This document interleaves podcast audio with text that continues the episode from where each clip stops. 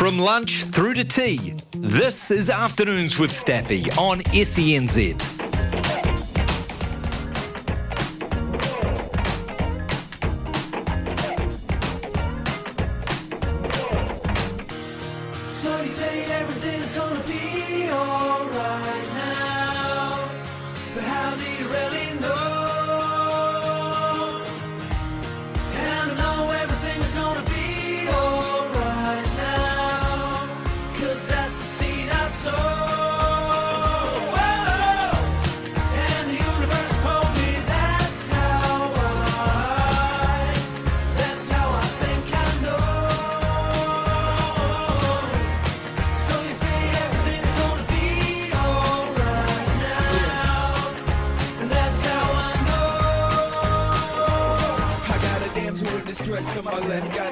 To your Thursday. Welcome into afternoons with me, Mark Stafford, Stevie, and Sammy Hewitt. In the very important, you could argue that the co-pilot's more important than the pilot, because if you get a gull strike, co-pilot's got to take over. So it's good to have uh, your company today. What do we got cooking?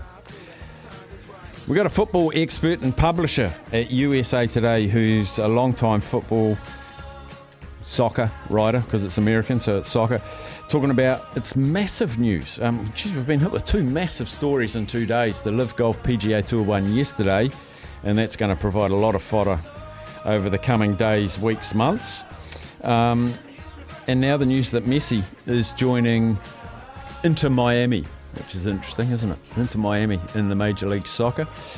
Um, I had to pause there. I thought, was it Real? Miami? No, it's Inter Miami. So Messi going to MLS. It's been done before with the likes of Thierry Henry, David Beckham, um, Wayne Rooney. Will this work? What have they learned from the last time? And what's the landscape like in soccer football over in the US? We'll catch up with Nate Scott. Uh, just after two o'clock, we'll have Tony Johnson, Sky Sport rugby commentator. He joins us every Thursday. We've got this weekend's Super Rugby, and I might touch on the under 20 New Zealand side, uh, their warm up matches.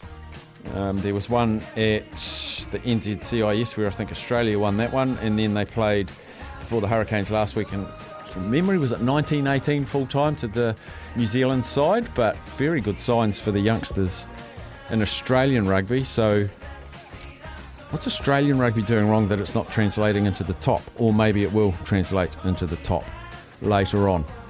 Uh, we'll be keeping you very much up to date. Uh, in half an hour, the Nuggets travel to Miami. That series is tied one also, game three. Um, interestingly, I just saw something. See if I can find it again. It's cheaper. It's cheaper to get a ticket. Here it is. Cheaper to go to game three of the NBA Finals in Miami. A ticket will cost you $416 American. Think about that for a minute, just to go to game three. Uh, tickets are already on sale for Lionel Messi's first game for Miami. $482 for a ticket to go. Having just seen on uh, an ad on um, one of our local news sites the quarterfinal ticket prices for the Chiefs against the Reds $8 for kids, $16 for adults. Good on you, Chiefs. Mana. Um, chiefs.flicket.co.nz get your Chiefs tickets to go and watch them humble the Reds. Humble the Reds. First hour, though, I want to talk about the cricket. It was just released about 45 minutes ago, the new contracted players. I'm actually going to read you the release so I don't misquote anything. Uh, Adam Milne has been elevated to the list off the back of a very good international season, which he appeared 16 times for the Black Caps. He got 24 wickets at an average of 24, career best 5 for 26 against Sri Lanka in the second T20, and the third best T20 figures by a New Zealander all time. He's 31. Made his debut 13 years ago. He's uh, been riddled with stress fractures and a number of little injuries, but he's got through a pretty good workload, according to Gary Stead. Um, always been top class bowler, and we were impressed by his consistent contributions in recent home, summer, and tour of Pakistan. Finn Allen, Mark Chapman, and Blair Tickner. They've all been retained. They joined mid season last year when they replaced Trent Boult, Colin de Grandhomme, and Martin Guptill. They were all requested, they were asked if we could be released from our contracts, please. New Zealand Cricket granted that, and they were replaced by Allen Chapman and Tickner. The mystifying one to me, Ajaz Patel. He was in the list last year, but he only played two tests. He hasn't been offered a contract. Um, Trent Boult, he declined a contract, but he has committed to being available for the Black Caps for part of the playing program, and he's been offered a casual playing agreement.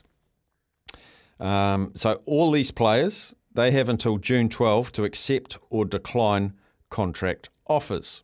The list is Finn Allen, Tom Blundell, Michael Bracewell, Mark Chapman, Devon Conway, Lockie Ferguson, Matt Henry, Kyle Jamieson, Tom Latham, Adam Milne, Daryl Mitchell, Henry Nicholls, Glenn Phillips, Mitch Santner, Ish Sodhi, Tim Southee, Blair Tickner, Neil Wagner, Kane Williamson, Will Young. Um, and also, interestingly, they've released how much they're getting paid. so the top rank black cap last season received 523,000. 10th ranked 40, 444, 20th ranked 367. So all those players have until June 12th to accept the agreement. Why not Ajaz? Is it because of the calendar? And and the bigger question to me is what are we doing to develop spin bowlers? Spin bowlers can win your test matches where we really struggle to win test matches. And our spin bowlers that have got contracts are Ish Sodhi. Kane doesn't bowl anymore. Mark Chapman does a little bit sometimes, doesn't he? Is that it? Mitch Santner, Ish Sodhi. I just don't get my head around AJ Patel. Now, we've got better cricket minds out there um, than me that will decide whether Ish Sodhi, uh, sorry, AJ Patel should have got a contract. And as Smithy just said just before his show finished, were those 10, was that 10 wicket bag a fluke? I don't think he's been given enough time. I don't think Kane Williamson has ever been comfortable throwing the ball to a spinner saying, see what you can do. They seem to get very short stints. So I'm interested in your thoughts on the players that got contracted, the flexibility afforded Trent Boult, and are central contracts worth it? Should they just all become freelancers and get a pay to play for New Zealand? Or do we need to lock them up to make sure they play for us when we want them to? I mean, it's pretty nice money. When what did I say that the twentieth player the 20th rank gets 367,000. So I don't know who's 20th in that list. It's probably one of the newish ones, maybe maybe Blair Tickner, um, someone down there. So to be the 20th best contracted player to get 367,000, it's quite good. Who's missed out that you think shouldn't have? Ajaz Patel, clearly. Would you? Do you think he deserves a playing contract? I'd love to see more spin from New Zealand. I'd love it. And people out there in the cricket community, are you seeing good spin bowlers out there in club cricket, school cricket that could be developed? Um, and what's happening with our schoolboy spinners? Are they being taken aside by Paul Wiseman or cricket academies? I just don't know what's happening in our spin bowling ranks. We've always been able to produce good swing, seam, medium fast bowlers, but the spinners, is there a reluctance or is there a lack of depth? Let me know. 0800 150 811. What do you make of this contracted list? What do you make of Ajaz Patel not making it, Adam Milne making it? Really keen to hear your thoughts. 0800 150 811. Well, listen, Buster, you better start to move your feet to the rockinest beat of madness. Yeah!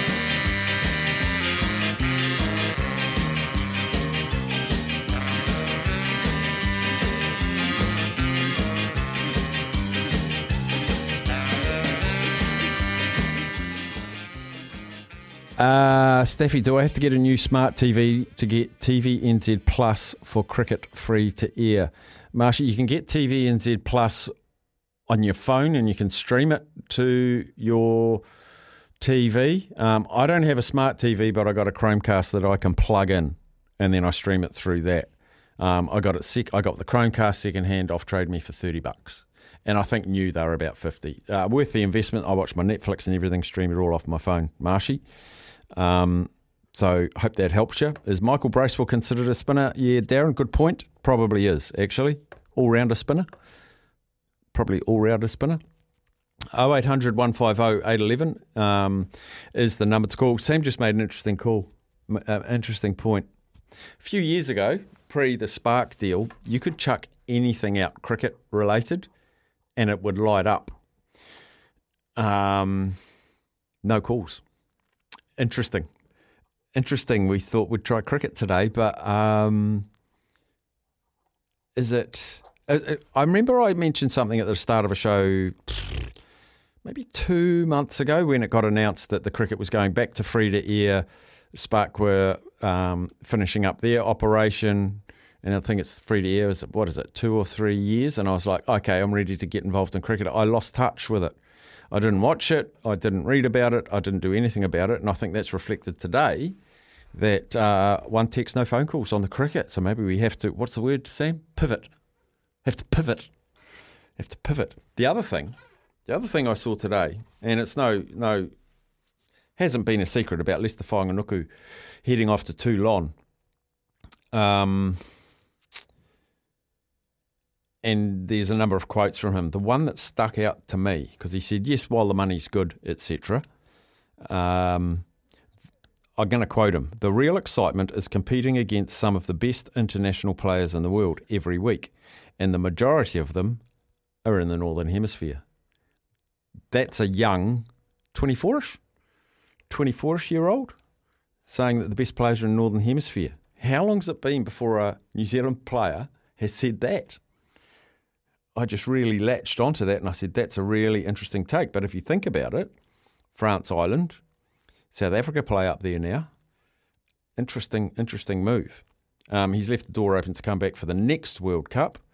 Uh, I think it's a 19 month contract, something like that, which must be two playing seasons. Anyway, we have opened up the lines. Cliff is called in. G'day, Cliff. Me afternoon, Staffy. How you doing? Very well. That's good. Yeah, yeah. Just the the new contract list. Yeah. You know, it's it's pretty it's pretty expected what they've got there. But yeah, Ajaz Patel, it's a tough one. He he'll end up doing what the other young Patel, the Wellington boy who went to England. If Patel's got any idea, he should go and play overseas. Try and get himself a contract with one of the um, sides in England. Get himself uh, a career going there because it doesn't look like anybody except his local um, CD boy, I think, isn't he? So he's not he's not going to get a look in with New Zealand if they don't even want to give him a contract, you know, of 20 players or whatever. He's not likely to get much chance. Yeah, Test matches is his only opportunity. They didn't seem to want him to play anything short, but they've got option, plenty of options in the white ball with the slow bowlers. So yeah, he's not going to get anything else, and probably not going to get anything at all. But, no, uh, and yeah, they, cricket- they don't they don't have to give him a contract. I'm just wondering why he just doesn't get more game time. Um, like you you you actually you probably accidentally said something then that I I've switched on to is in the white ball we've got slow bowlers, but we haven't got spin bowlers. Yeah, we've got good light, good length bowlers. You know, Uh, there's three of them, and and and Sodhi, Ish Sodhi, who should play more Test matches, doesn't. Mm. But uh, that's another story as well. We seem to like going for a guy who can bat more than a than a bowler. You know, we're always worried about our number eight position. If we haven't got uh, the Jamieson playing there, we struggle to fill that that all rounder spot. So, you know, it's it's a tricky one. With it'll be interesting to see what happens with the hierarchy of cricket, where the cricket goes. You know, they've got to get rid of that uh, guy who's in charge of the high performance side of New Zealand cricket. He's got to go as well as Stead, as well as uh, White. You know, we've got to get a fresh broom in and sweep the old dust out. Get some, uh, yeah, get get New Zealand cricket again. It has to be on TV a lot, easier to get at. I mean, if it's not on Sky, if it's got to be free to air, it can't be hidden away on on Spark and these other ones because people then don't see it. And No. I, I was one of those people, Cliff. Yeah, well, I didn't watch it either. I went to the test match at the Basin, but I reckon seventy percent of the people there were either English visitors or expat Eng- English people, and it was a great day. It was really fun. You know, they, they bring so much vitality to the to the uh, spectator area with the bit of music and bit of singing and stuff, and it's just great. You know, New Zealand cricket's got to got to look after the Test match, and uh, uh, that's where it is. Well, you have a good day. You too, Cliff. Thanks for calling in from Dunedin. You have a great day too. We'll go to Stephen in Wellington. G'day, Stephen. Yeah, g'day, Mark. Um, yeah, yeah, you, you, you touched on a, a, a sore point for me and uh, a, a very valid point that I think that we have neglected for such a long time, and, and it's in the spin bowling. And I think um, if we go back to yeah, Stead and I think Williamson, I, I think you had a good point there that they seem to forget about it, and we've got this obsession with pace bowlers. I've been reading this very interesting book called The Magic of Spin, and it's Ashley Mallett, and he talks about Australia's greatest spin bowlers. And then he goes through, and then he goes through that period um, before Shane Warne came, where they, they sort of was the obsession with the pace bowlers. You know, the West Indies and Australia and all, all, most other teams, except probably for India and it, it, it's fascinating. And I, I actually wonder too if we need to start investing in some of these promising bowlers, and then send them over to the Australian Academy, where it seems like they've got some very, very good spin bowler coaches. And I mean, Ash, Ashley Mallett was involved for a while.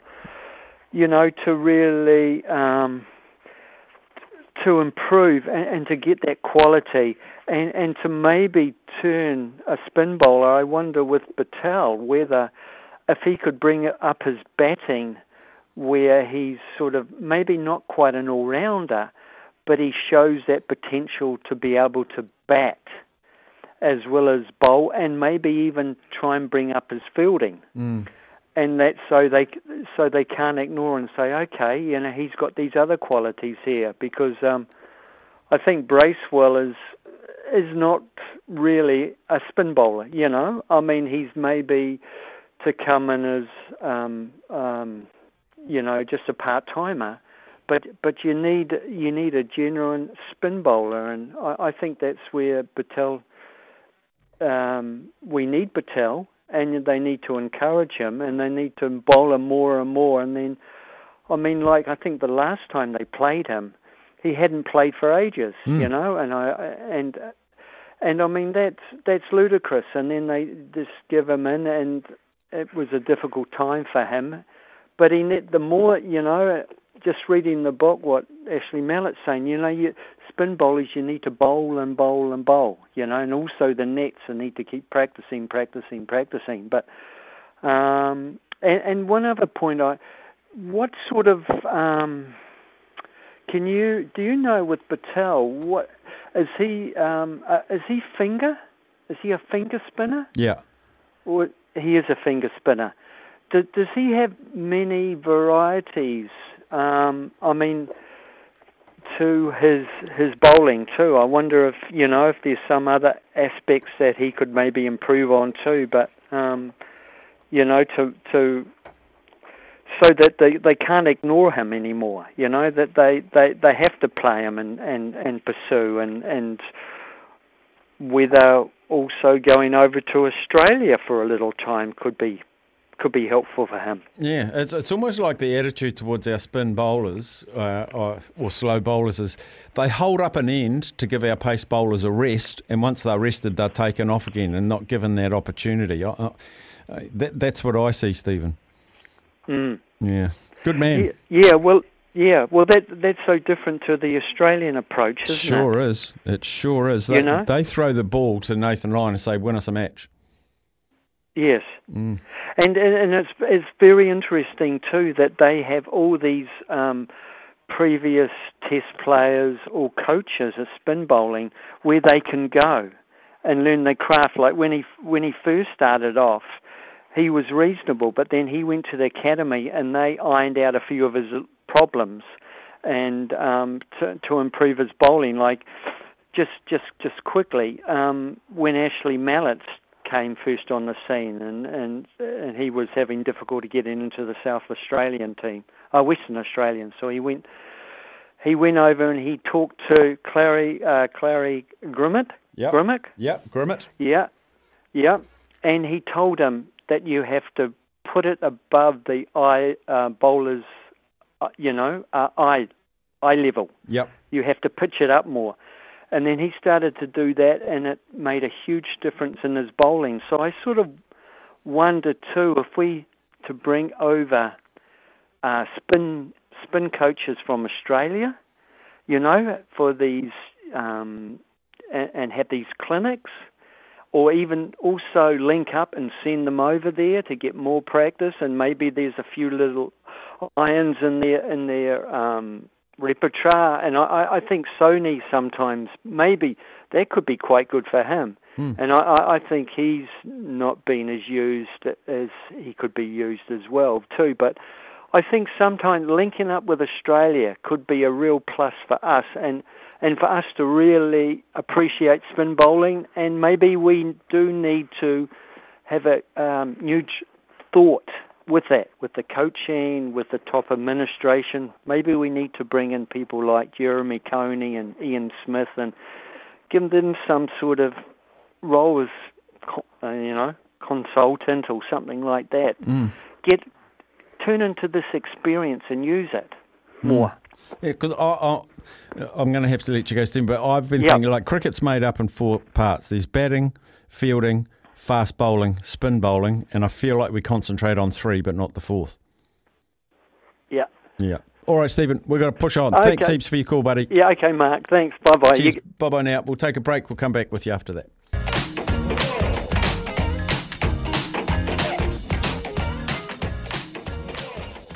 Uh, got a text in here. It's a very good point. What about Jimmy Neesham?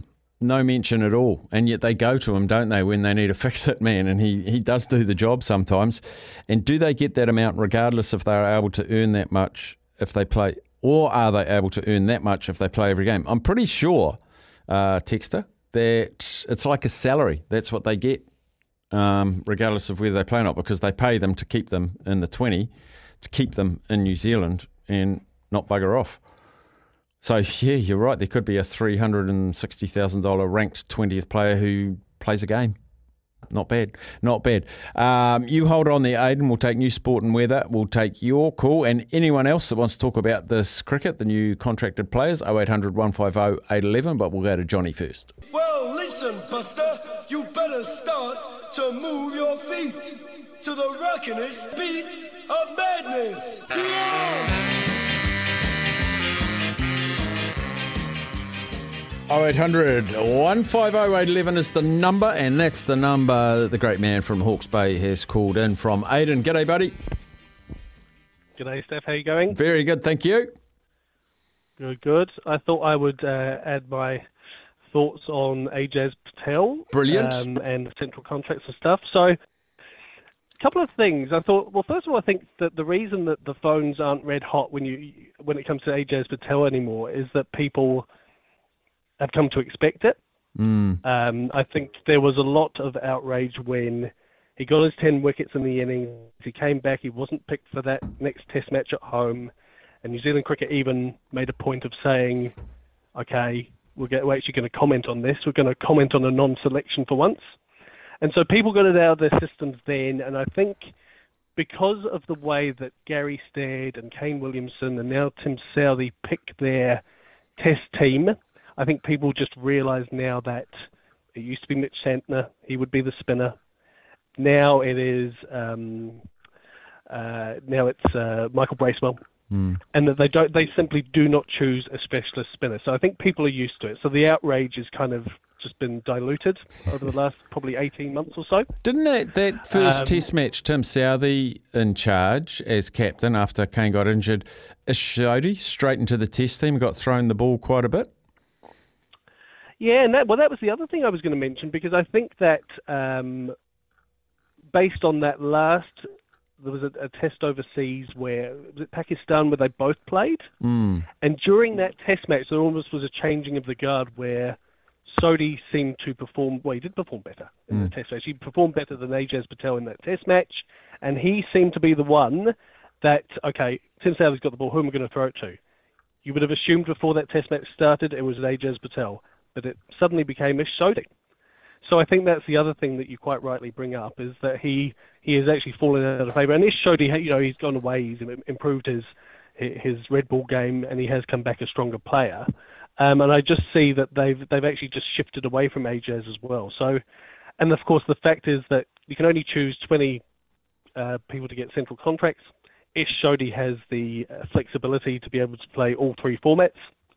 Um, Ajaz, as much as you know, he has talked over the years about um, improving his batting um, and being a more valuable potential member of a, a white ball team. It just hasn't happened. He plays very well for the Central Stags at, at that level. You know, we can we can rely on him uh, to come in and uh, in the Super Smash or in the uh, you know in the Ford Trophy and add value. But at the international level, he isn't quite there white ball wise. Mm-hmm. So I think I think um, yeah I think until Gary Stead and Kane Williamson and Tim Southee either have a complete rethink or until they move on, this is the way it's going to be in terms of a spinner not being a specialist spinner not being selected in that test team. And I think there is potential for change in the future. I mean, you just look at Baz uh, over with England now, and look how he is back Jack Leach. And when Jack Leach is made, made unavailable, he goes out and gets Moeen and he basically tells Moeen Ali, "You're going to play every test. If you come back and you come out of international retirement, you can play every Ashes test." And he backs them, and that's the way he does things. But under the current regime here in New Zealand, I don't think that's going to happen. Would you like it to happen? Would I like it to happen? Yes, I would. As a as a cricket fan and as a fan of spin bowling, I would love it to happen.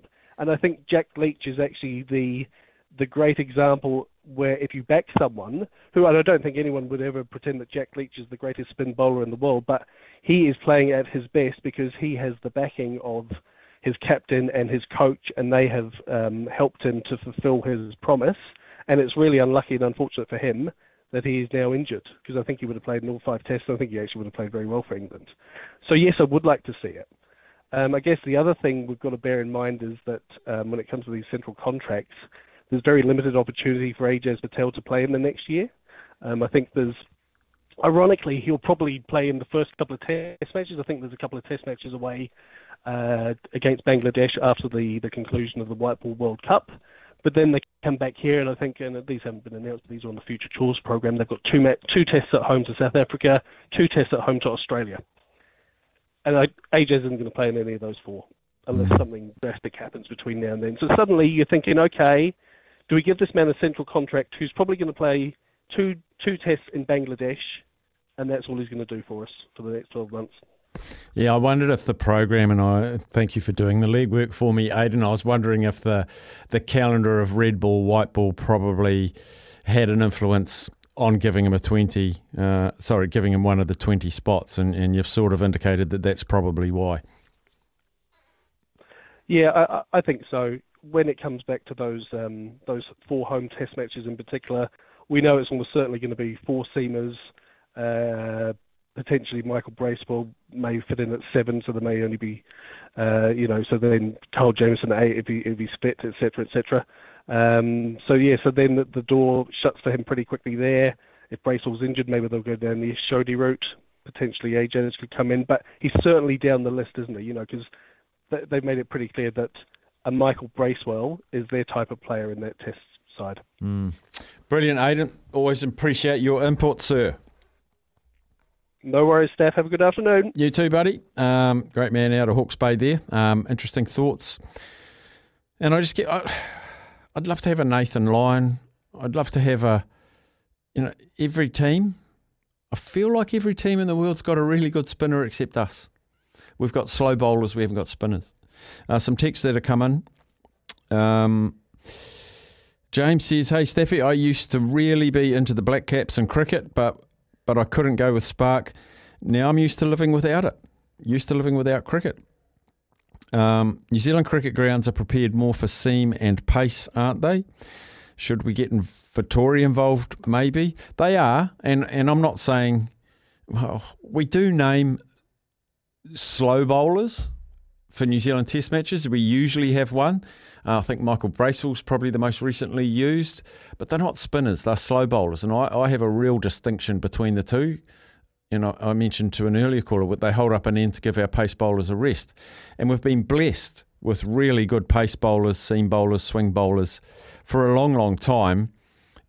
And we win test matches, we draw test matches with our pace attack. But I just don't see us having an importance around spin, developing spin. I might not, I might be completely wrong that underneath test level, um, maybe in domestic cricket, they, there is a bit of work going on with developing them. But if you're a young fella in the driveway and you're 12 years old, um, do you aspire to be a spin bowler? Is there a New Zealander that you aspire to be? Um, flicking the wrist or spinning the fingers, as opposed to Tim Southee, Trent Boult, Neil Wagner, these guys, Adam Milne now. Big congrats to him getting a contract. I'm just not sure. Um, this one here, Steffi, on the subject of contracts, I was interested to hear on a podcast with Adam Parore recently that he was earning about 200k per annum when he finished up in early 2000. He happened to mention that Matthew Ridge was comfortably the highest paid New Zealand sports person of that era, earning 800,000 plus. Ridge's figure surprised me, seemed very high for those days. 800k, so that would have been Manly, I guess. And he wasn't playing Origin, um, played for the Kiwis. Gee, 800k back in that day, that's like unheard of. That can't be right. Or or that surely is like all his endorsements. Or inflation adjusted? Maybe. There's no way they were paying 800k to players back then. Because I remember guys getting 800k. Like I remember when Daly Cherry Evans announced his contract at Manly and it was over a million dollars a year. That was insane back in, I think that was in 2012, 2013 or something. And I remember that being insane money. Being Well, like, wasn't, that's wasn't. Jason Taumalolo the first million dollar player?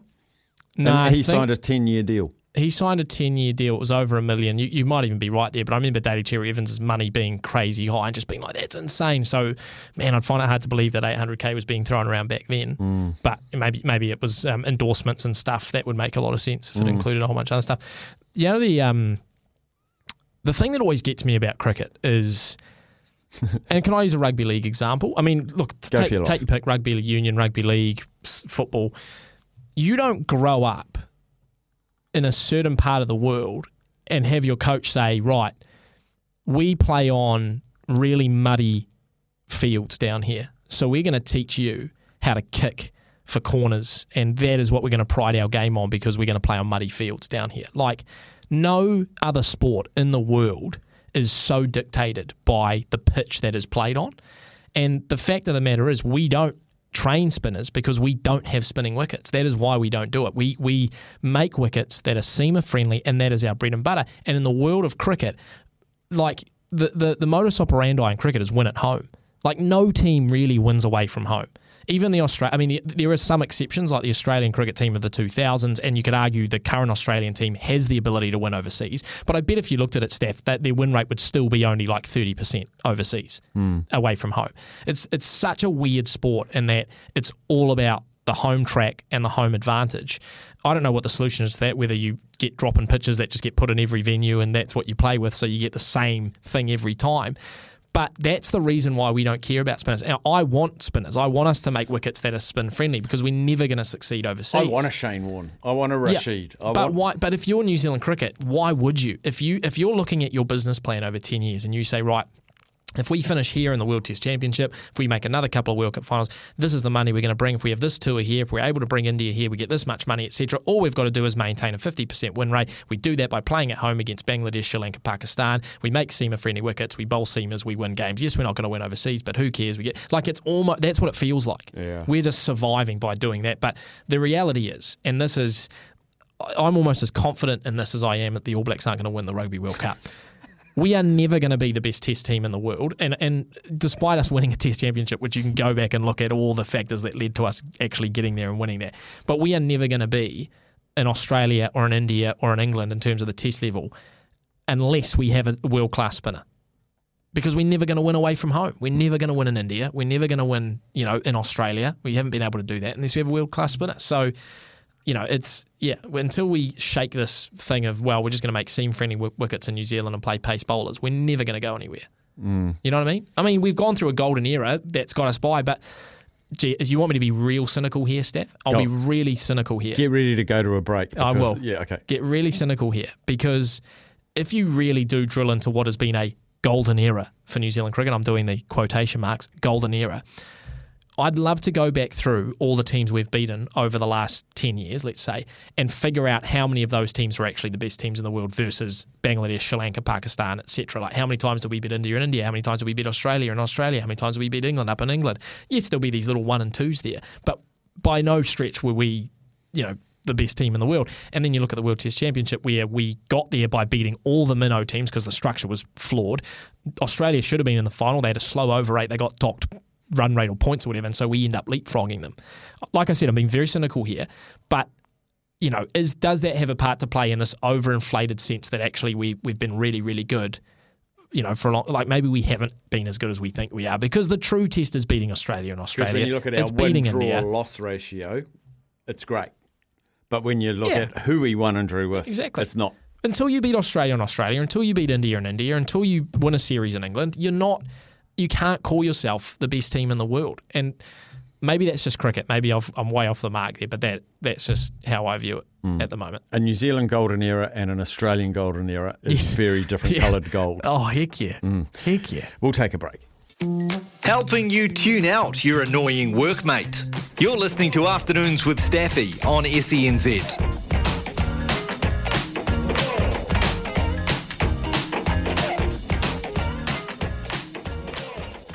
Ah, phone calls. Scott from Wellington. G'day, Scott. Hey, Steph, how you going? Good, buddy. Um, sort of just want to continue on what Sam was saying, and I, I think he's right to a to quite a good point. Is you know, it, it does come down to the teams you play. I mean, if we had to play each one of those teams home and away, um, it would completely change the outlook of, of you know of us getting through to the Test Championship at the time. And, I mean, I'm not not complaining because very happy at the time to win it.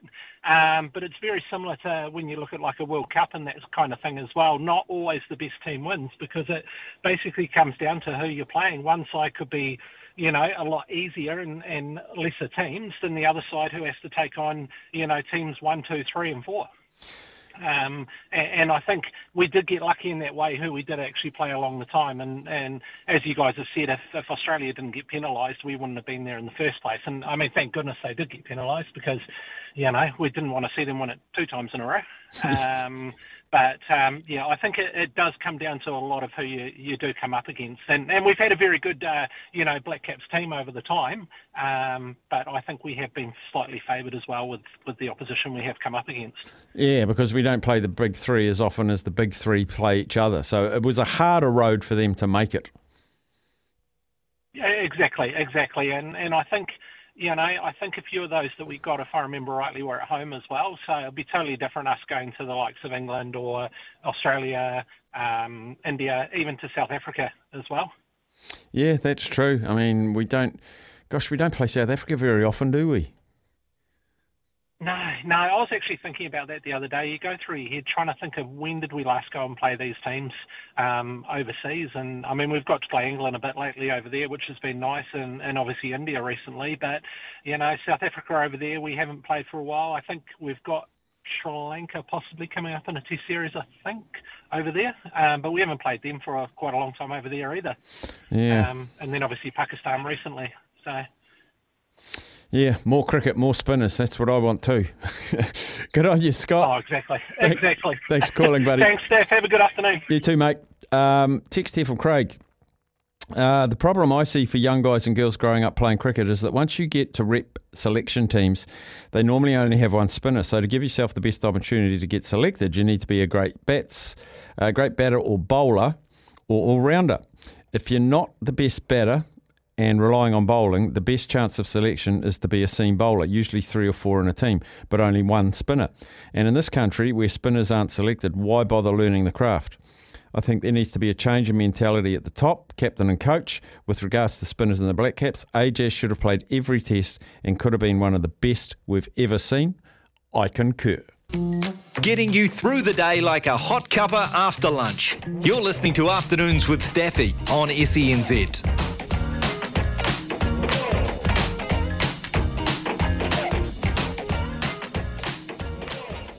Uh, had a text in, excuse me, from James saying, What time show me the money today, fellas? I want to have a crack, so I'll make sure I'm in the truck, hopefully. Um, looking at our rundown, 2.33. So just after the 2.30 news, all going according to plan. Uh, we've got Tony Johnson just after 2 o'clock as well. We've got the chase at about 2.45 as well. And after the news, which is coming up very shortly, Nate Scott out of USA Today, he's a publisher and writer for them, uh, talking about this big, big move of Li- uh, Lionel, Lionel Messi to, what are they? Inter Miami, the Miami MLS soccer team. So um, it's pretty damn exciting. It's very, very exciting. Ticket sales are very expensive for his first game, more expensive than game three of the NBA playoffs. I've got five seconds to tell you what the score is 2016 to the Nuggets. Getting you through your workday one hour at a time. This is Afternoons with Staffy on SENZ.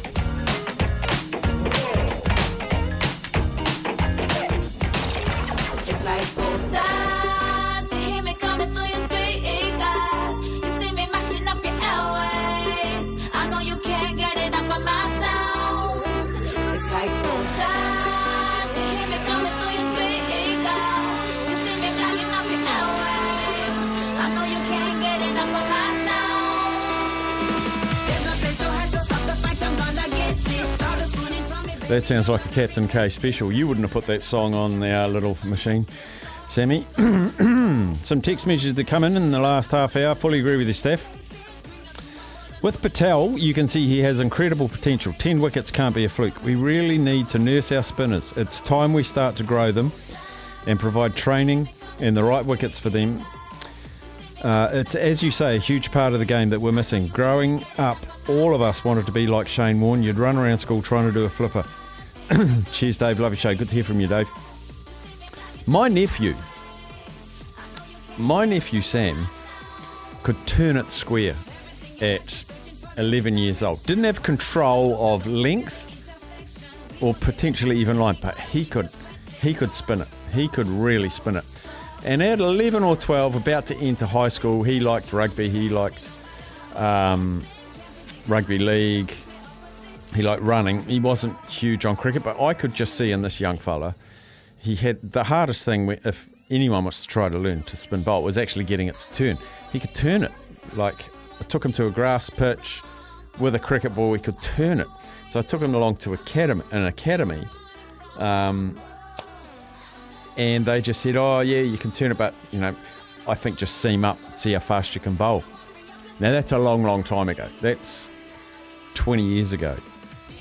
But I, I often say to him now, he's you know he's 30 now, and I say, "Do you wish you had tried tried a bit more of that?" He, he's lived in Perth for about 10 years now, um, and he sort of says, "Yeah, he sort of wished he had. He wished he had." Um, talking about Ridgie's 800k from Tim says that was Super League wars. There were a few who got big bucks. 800k could be right in the Super League war times. Okay, fair cop. Fair cop. We'll go to the phone. Scott and Taranaki. G'day, Scott. Hey mate, how you doing, Steffi? All good? Very good. That's good. Hey, I'm just going to come at this at a different angle with this with the Patel situation and New Zealand cricket's inability to use a spinner correctly on any surface that is available.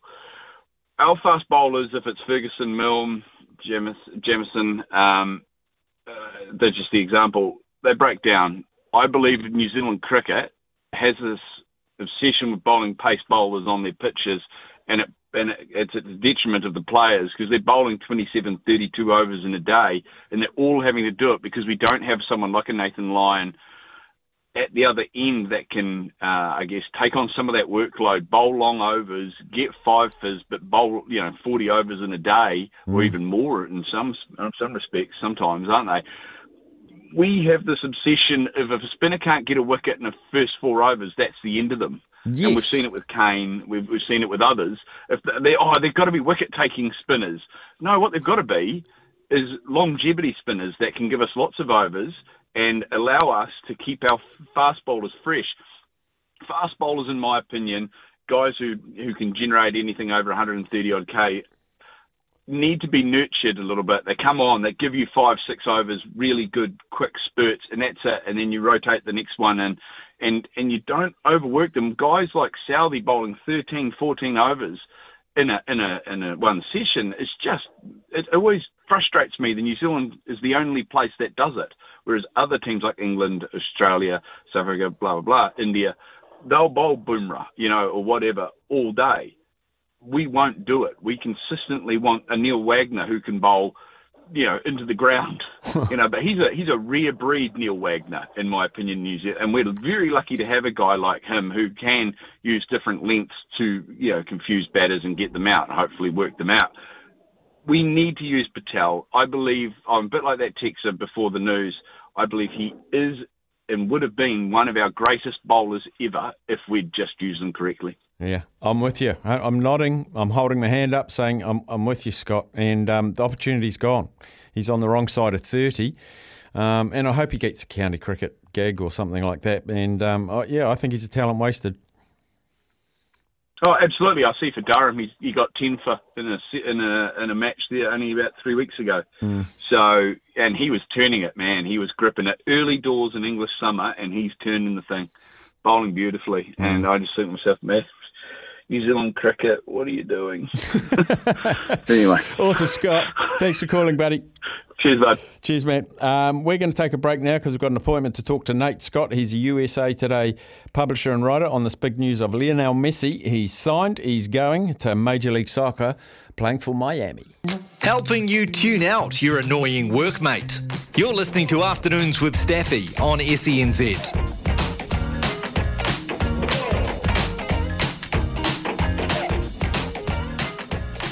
Well, the big football news of the day today is Lionel Messi is not off to Saudi Arabia. He's not off to Barcelona. He's off to the football, soccer hotspot of Miami. And joining us now, he's the publisher with USA Today, big football head. Nate Scott joins us. G'day, Nate. Hello, thank you for having me. Um, how excited? How surprised? Uh, tell us about your your initial reaction to the to the news that one of the world's best ever soccer players is going to the MLS.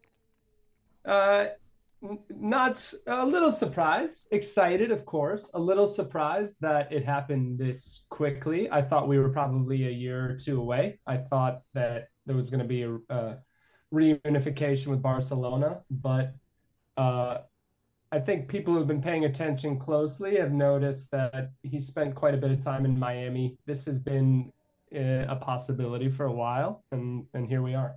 What would his attraction to be to Miami be over any other club in the world? Um, Miami and MLS have made him a pretty interesting offer, and I think provided him a way to imagine his life after being a being a footballer, and that he can join the ownership group, become a leader with MLS, and basically take the the Beckham model, to be honest, um, where he can transition into being a football executive. They're going to give him a very nice package that allows him to get a lot of revenue from around the league and, and eventually transition to being an owner for Miami. And then also, you live in Miami. It's a beautiful place. Um, and Messi, I think for the first time in his adult life, will be able to, you know, walk outside and be able to, you know, walk around. Yeah. He'll get bugged a little bit, but it, it's not like it would be in Barcelona. You know, he, he'll be able to have a life here. Can you tell me a bit about the structure of Major League Soccer then? Um, are all the teams privately owned but overarched by league commissioners? Can you just sort of give me an, an explanation of how this the structure is? It works like other American professional sports, which are closed leagues, franchises. Um, and instead of a club basically being able to earn their way into the top flight via performance, uh, you earn your t- way into the top flight by having a rich owner pay a multi hundred million dollar uh, franchise expansion fee, and then you are in the club. Um, as such, MLS teams can have control over salary and control over trades and and and sales in and out of the league in ways that almost no other league on earth can. Um, for instance, when a player is sold from an MLS club, uh, th- those profits are split between all the all the clubs. They've they've since made some exceptions to that, but uh, it's very different from kind of the rest of world football and, and functions a lot more like like a traditional American professional sports team. So, what would you like to see in the game, in the wider game in the US with Messi's arrival? So MLS is at an interesting inflection point in that their on-field product is better, um, but not great. And a big problem is because of the closed structure, and, and MLS teams actually have a salary cap. So even if they had one very, very wealthy owner who wanted to spend a lot, um, he or she would not actually be permitted to under the league rules. And what that means is uh, MLS has some very, very good top players and some horrible bottom players because that's the right way to sort of build a roster in, in terms of, of the amount of money you can spend, uh, which makes for a very bizarre product. You'll have Thierry Henry and Pirlo playing alongside guys who aren't that different from someone playing in a lower level in England, League Two, for instance. Um, and so for for me, I think this is kind of I'm hoping that Messi and the attention and the and the influx of capital he can bring uh, and attention he can bring to the league is kind of a wake up call for the league that they they can't keep focusing on bringing in big stars, the Beckhams, the Messis, and hope that that solves their problem. Because the problem is when stars like that go away, the fans go away. And I think a, a real you know thing that I'm hoping to see here is that Messi will do a bit of what previous stars have done. Wayne Rooney was a, a noted example of this, which is call attention to the fact that the the salary level is way too low for the lower players. The quality of play isn't high enough. The teams fly commercial; they don't fly private. Um, and the, the if Messi can kind of raise awareness for these issues and really sort of push the league forward in raising the quality and signing better players, uh, I am hopeful that the the quality of the uh, you know the American soccer experiment will will improve.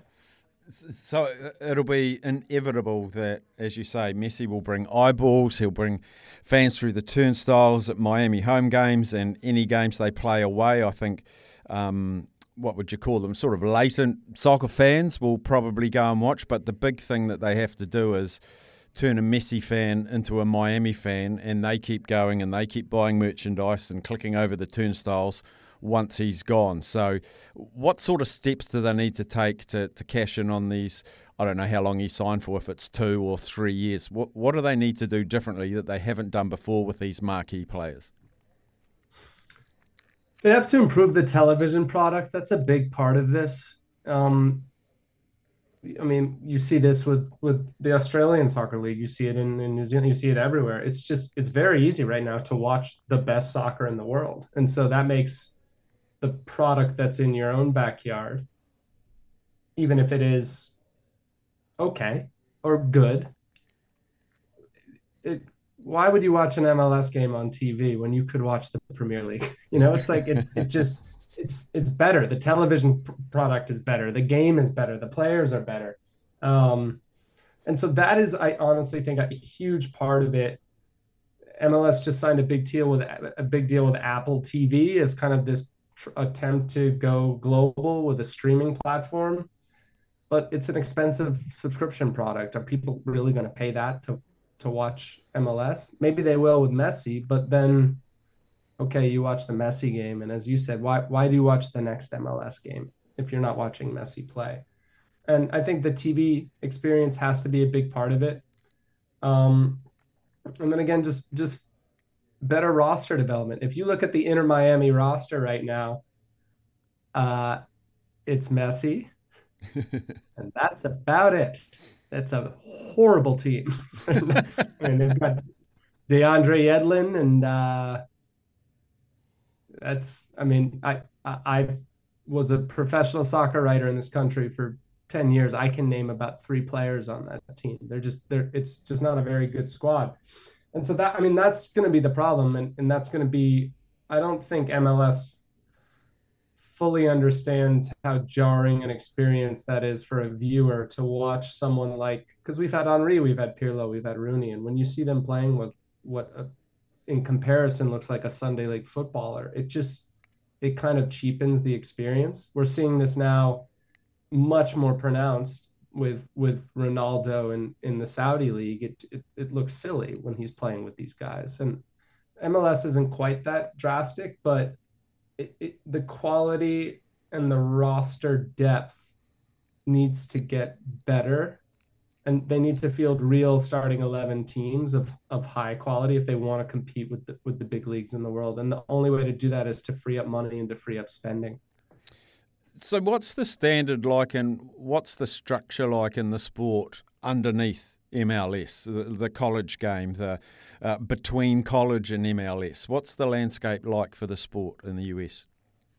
So they've done a lot of investment in kind of youth development once a few smart MLS owners a created some rules where they could get rewarded for developing players and then selling them and then realized that that was the best way to be competitive was actually not to hope that you would land a Messi or a Beckham but was actually to develop that young talent. And the and that happened only in the last 5 or 10 years but that investment resulted in Christian Pulisic and Tyler Adams and and Brenden Aaronson and Weston McKennie are all now playing in the Premier League. Like that that bit of investment um, has really helped, uh, and and those youth programs tend to be run through the MLS clubs themselves as kind of academies. But now we're starting to build out semi-professional leagues, USL, USL two, which uh, are essentially acting as kind of it operates a bit more like the Spanish league, where a lot of the Serie B teams are just kind of youth teams for or B teams for for La Liga sides, um, La Liga B, um, and so it's getting better. College is still an option, and the American college game is actually doing a bit to try and get more competitive. They used to just play three months out of the year. They now play year round to try and attract talented footballers in ways that they were losing them to these development programs. So it's it's good, it's interesting, it's fun. America's a big country. I will say a lot of these lower level teams have, are getting much more creative with their jerseys and developing fun styles of play and doing sort of interesting things, but with with a locked MLS with a locked top division, they just they will never get the investment because no owners are going to come in and spend because there's there's a cap on what they can kind of achieve. Yeah, because you, you touched on something there. Like America is a big country, a whole lot of people, really good stadiums, good academies across things, but trying to make inroads on the likes of the NFL, the NBA, Major League Baseball, NHL. They're the four cornerstones of American sport. And we see it in other countries like Australia's Aussie rules, cricket, NRL, um, the A League football, and rugby. And as hard as rugby and and soccer in, in Australia go, they just can't make inroads on those sort of top three. And and I'm wondering, could they go to like a college draft system into the into the MLS? Are, are there links between the top soccer colleges in America into an MLS team? Do they need to string some sort of umbilical cord between the top colleges and their, their local MLS team? They've done a super draft before, but the, the teams now are thinking that by the time kids get to college, it's too late, which I don't know if that's really intelligent thinking. I actually, uh, a, New Zealand reference here, I, I had a really interesting conversation with, with Simon Elliott about uh, how he thought America's college system actually was an advantage because in countries where soccer isn't part of the culture as kind of a top, top, top sport, footballers need more time to develop. And a lot of times, the American college system, which he came through and then rode all the way to the Premier League, or someone like Clint Dempsey, um, who played with him at Fulham, that's something that that American college system allowed a player who maybe didn't blossom until he was 18 or 19 to kind of find a path to professional soccer in a way that to be honest in England if you're 18 19 and you're not already linked with a, a top team it's over. Like you, you you're kind of written off. It's a very very rare exception someone like Jamie Vardy who can who can break that rule. But I think you bring up a good point, and especially in countries like the United States, like New Zealand, like like Australia, where where soccer will always be a little bit down the pecking order. Um, a lot of times, footballers, it's not like you're born into it. It's not like you're Messi ready to sign for Barcelona at age six. Like you you, have to find yourself. You have to find the game, and that and that American college system actually can be a, a pretty good way to to extend that career and, and allow players to find a, a path in late. And the, the most recent example of this, last thing I'll say on it is is Matt Turner, who's now the Arsenal backup goalie. Matt Turner was a didn't start playing soccer till he was 16 years old.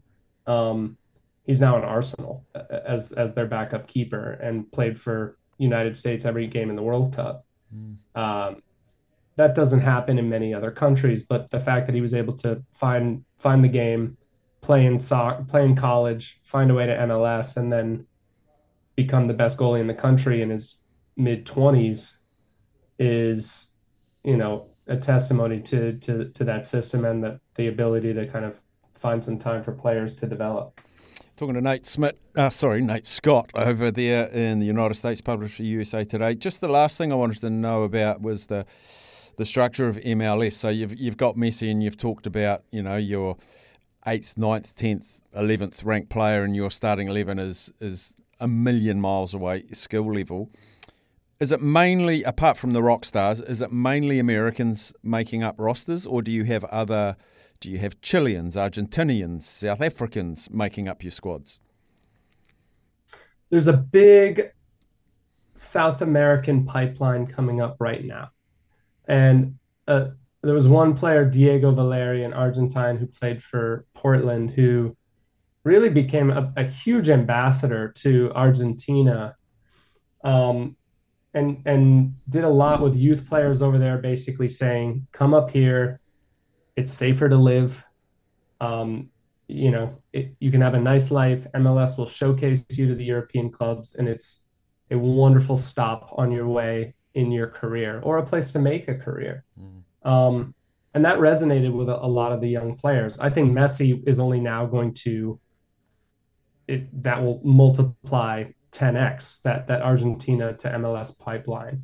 And some MLS clubs have gotten very smart about recruiting young uh, South American, Central American talent um, with the express purpose of trying to sell them on a few years later. MLS never used to do this. It was they never wanted to do it. It's all Americans or kind of aging stars, and there was this whole thing of we're not a selling league, we're a buying league. Selling is bad. And then a few owners basically said, you know what? No, we're gonna we're gonna go find young talent, and we're gonna promise them and tell them that this is a stop along the way. And the first big success with that was Miguel Almiron, who's now with Newcastle and had an incredible season in the Premier League. He signed with Atlanta United, and everyone knew he was only going to be there for two or three years. But he developed, he played incredibly well. Atlanta started selling 70,000 seats per game to, to watch him and that, that team play. And then he moved on to the to the Premier League. And so, you know, that right now is what gets me excited about the league is that kind of young pipeline of South and Central American talent that comes through. And then you'll have the odd European, you'll have the odd players from Africa, but that's really kind of what it is right now. It's mostly Americans and then uh, mostly from Argentina, Argentina, Paraguay, a few Central American countries. That's where that's where the talent is right now. Really interesting stuff, Nate. Uh, I appreciate you chatting to us out of the States today. Uh, building towards it's a wee while off, but the World Cup's going to be in the States. Uh, it'll jump out at us before we even know it, and let's hope um, over the next few years you can develop some Americans and. Um, it's potentially a sleeping giant, the MLS, and um, it's it's a watch this space. And I will definitely be watching all of Messi's games. Uh, first time I'll watch MLS. I don't mind putting my hand up and saying it. Quite all right. Welcome.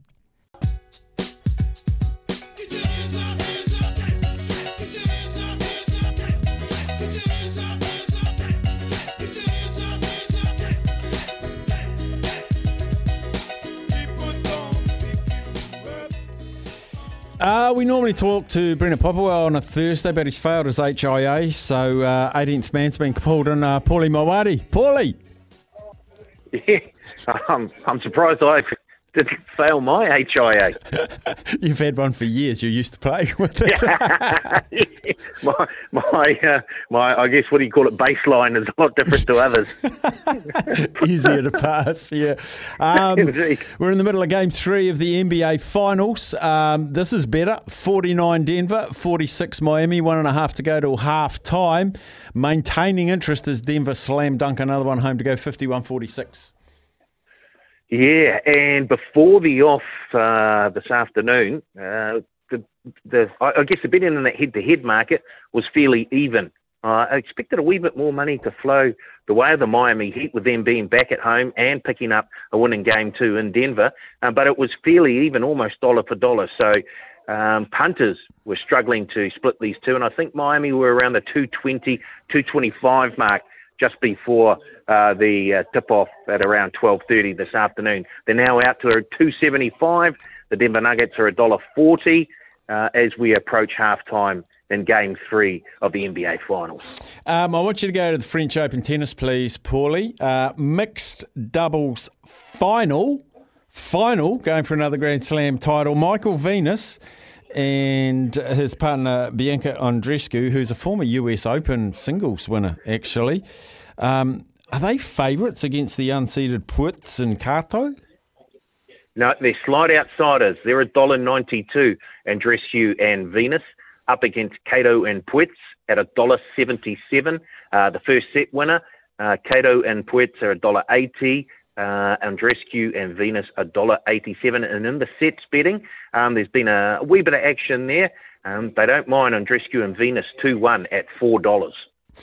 Now, Tim Puetz, he was uh, Michael Venus's doubles partner when I think they won about three titles. And uh, in my research, here's something for you. Kato, her favourite surface is hard court.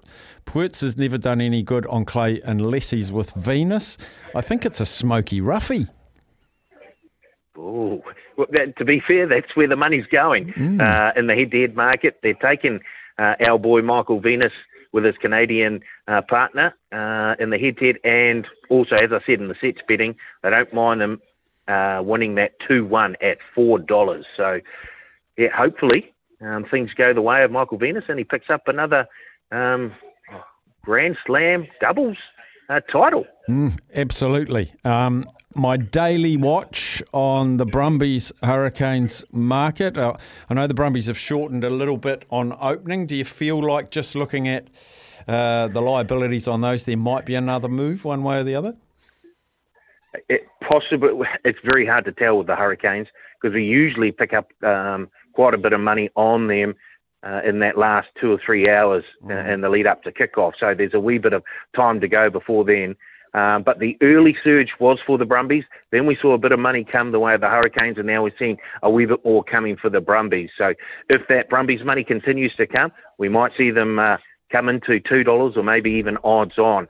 Um, but we do, I I think the bookies they're quite keen to hold the Canes as much as they can um, in anticipation of that late money that we usually see on Ardie Savea and his uh, band of merry Hurricanes. And since the quarterfinalists have been found in the overall market, um, I don't expect there would have been money on the Drua or the Reds or the Waratahs. But what about, aside the Chiefs and Crusaders, who's been the best back between the Blues, Hurricanes, Brumbies? uh, the Blues, who are on that third line of betting at four dollars and fifty cents here. They've been pretty popular throughout the season. I think they uh, may have even been close to favourites at one stage during the season. Um, the Blues, or, or almost equal favourites. So, yeah, they're the best back outside of the Chiefs and the Crusaders. And of course, we always take money on the Hurricanes. Um, they're ten dollars currently to win Super Rugby Pacific 2023. Um, but yeah, the Chiefs and Crusaders uh, by far and away the two best back teams in that out- outright winner book. Magnificent. Actually, very quickly, uh, Warriors, Raiders. Really hard to go over to Canberra and win over there. They've put put together a pretty good season, the Raiders. Um, but we've got a pretty good team, fairly similar to last week, except I think for one change in the centres. More than twice as much turnover on the Warriors in the head-to-head market than on the Canberra Raiders. Warriors two fifty, the Raiders a dollar fifty. They they just love the Warriors at the moment, uh, punters. So yeah, they're jumping on two fifty for the Warriors. The boys have also put out a uh, boosted uh, market on Shaun Johnson to score a try at any time. Out from four fifty to five dollars. Of course, he picked up a double last weekend against the Dolphins, and he seems to have uh, an ability to perform or to be involved in crucial parts of the game when they play the Raiders. I, I remember last season, I think he kicked a field goal in extra and golden point time to win uh, the game against the Raiders. And I think he actually kicked two field goals in um, in Canberra um, three or four seasons ago um, to beat the uh, Canberra Raiders. So he doesn't mind playing them. And so the bookies have uh, boosted him to score a try at any time, 450 out to five, and that has been picked up by punters as well. Mm, it's just a matter of faith. Oh, come on, the voice. awesome, buddy. Good chatting, mate. Enjoy your day. Very good. Thanks, Steph. Have a good one, mate. See you, buddy. You too. Half time in game three of the NBA playoffs. Denver Nuggets 53. Miami Heat 48. And I'm just looking at uh, Novak Jokic. Is that what Beaver called him? I can't remember. Um, what's he done? He's uh, he's got 12 rebounds, seven assists, and 14 points. He's three assists away from a triple double already, and it's only half time. What a player he is. 53 48 to the Denver Nuggets. Uh, we'll take a break and we'll find out from our newsroom, our alternative newsroom, what's making news. Getting you through the day like a hot cuppa after lunch. You're listening to Afternoons with Staffy on SENZ.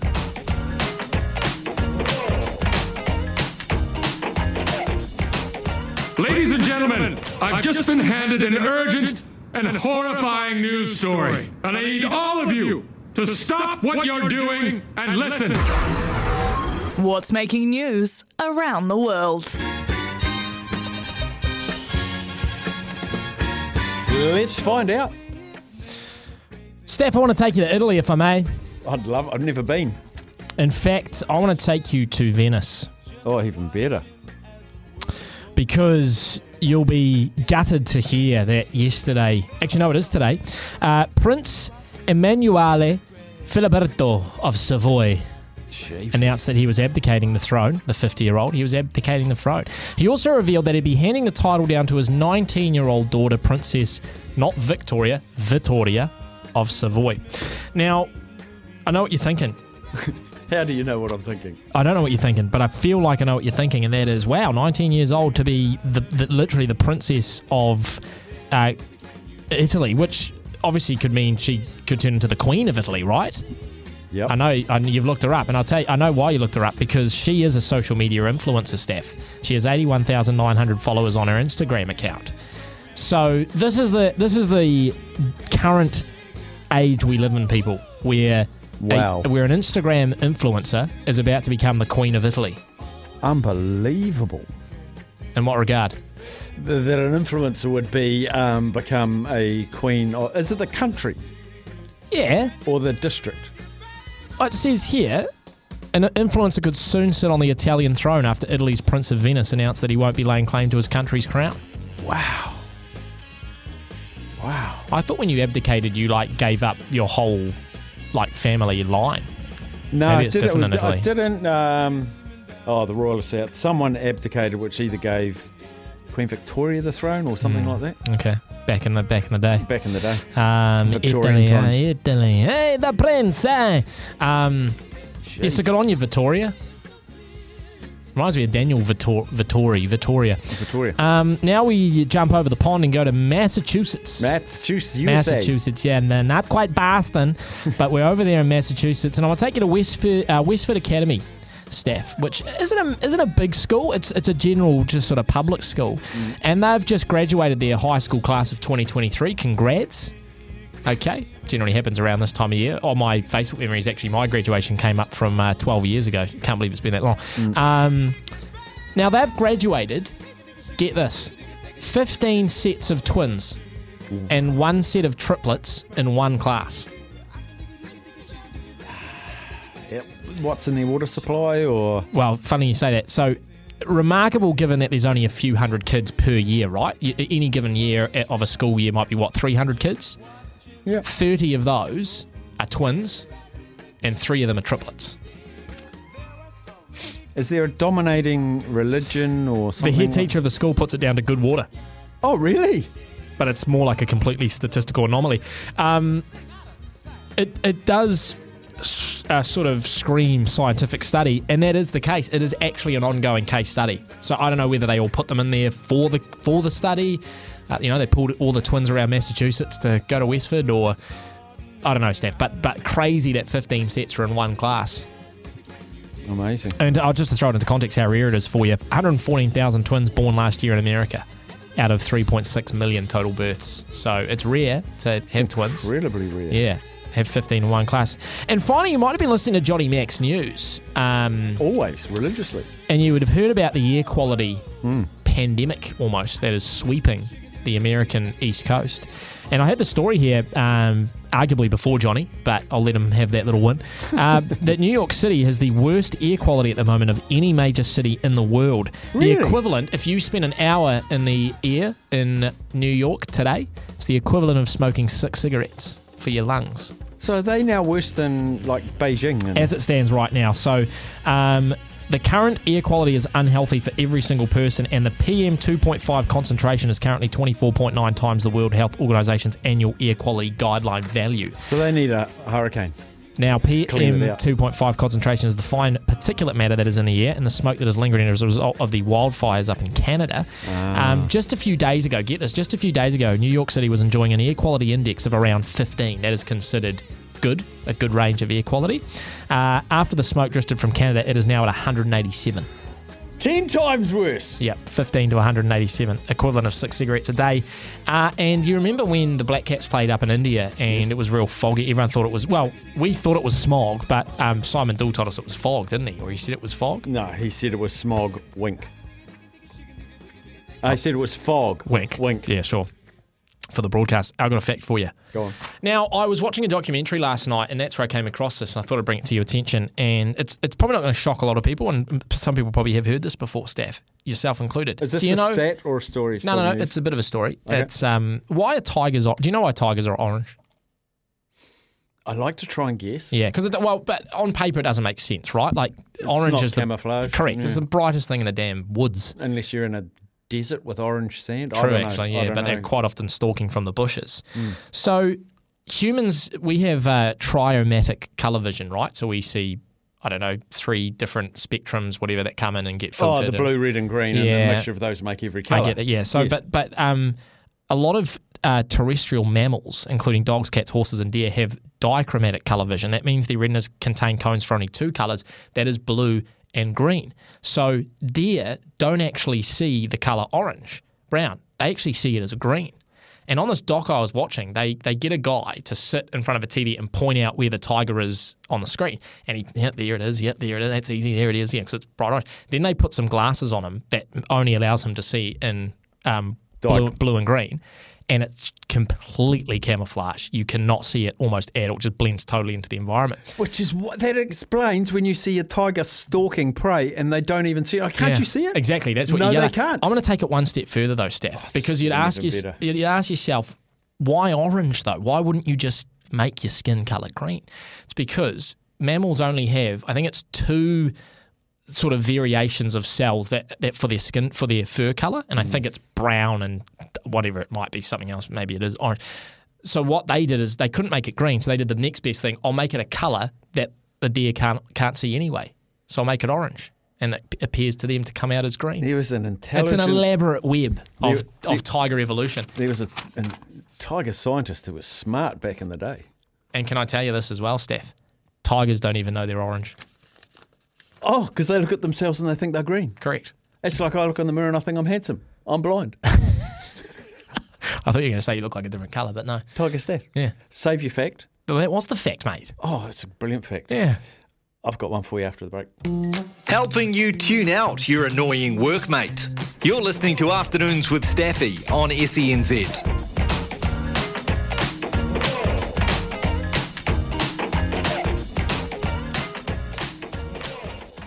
So, my stat of the day, Sam. Uh, Yes. Remember, I talked about the first half. Uh, Jokic had a 13 points, 11 rebounds, and seven assists so Yes, far sir. in the first half.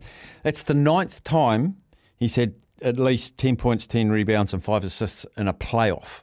Nine times he's done it. Wow. Only two players have done it three times. He's done it nine. Two other players have done it three times. Can you guess who the two players Can are? Can I get an era? Um, Or like even just like a like last re- twenty years, recent. very La- recent. Last ten years. What was the what were the points again? 10 points, 10 rebounds, 5 assists in a first Giannis? half of a playoff game. Giannis is one. And What's his last name? Antetokounmpo. Yes, very good. And LeBron. Yes! Let's yes! go! Let's go! You cannot outstat a stat man. Come on! Sammy the stat man. He's going to bring you the call from Mount Smart tomorrow night. People are going to think Oh, we it's not staged from that whole thing. I, I swear. You went out, and I was worried you weren't going to get back from the kitchen. Um, it's not Mount Smart, it's at Bruce Stadium, whatever it's called now in Canberra. Warriors, Raiders, live on the big show. Sammy and Q. From lunch through to tea, this is Afternoons with Staffy on E SENZ.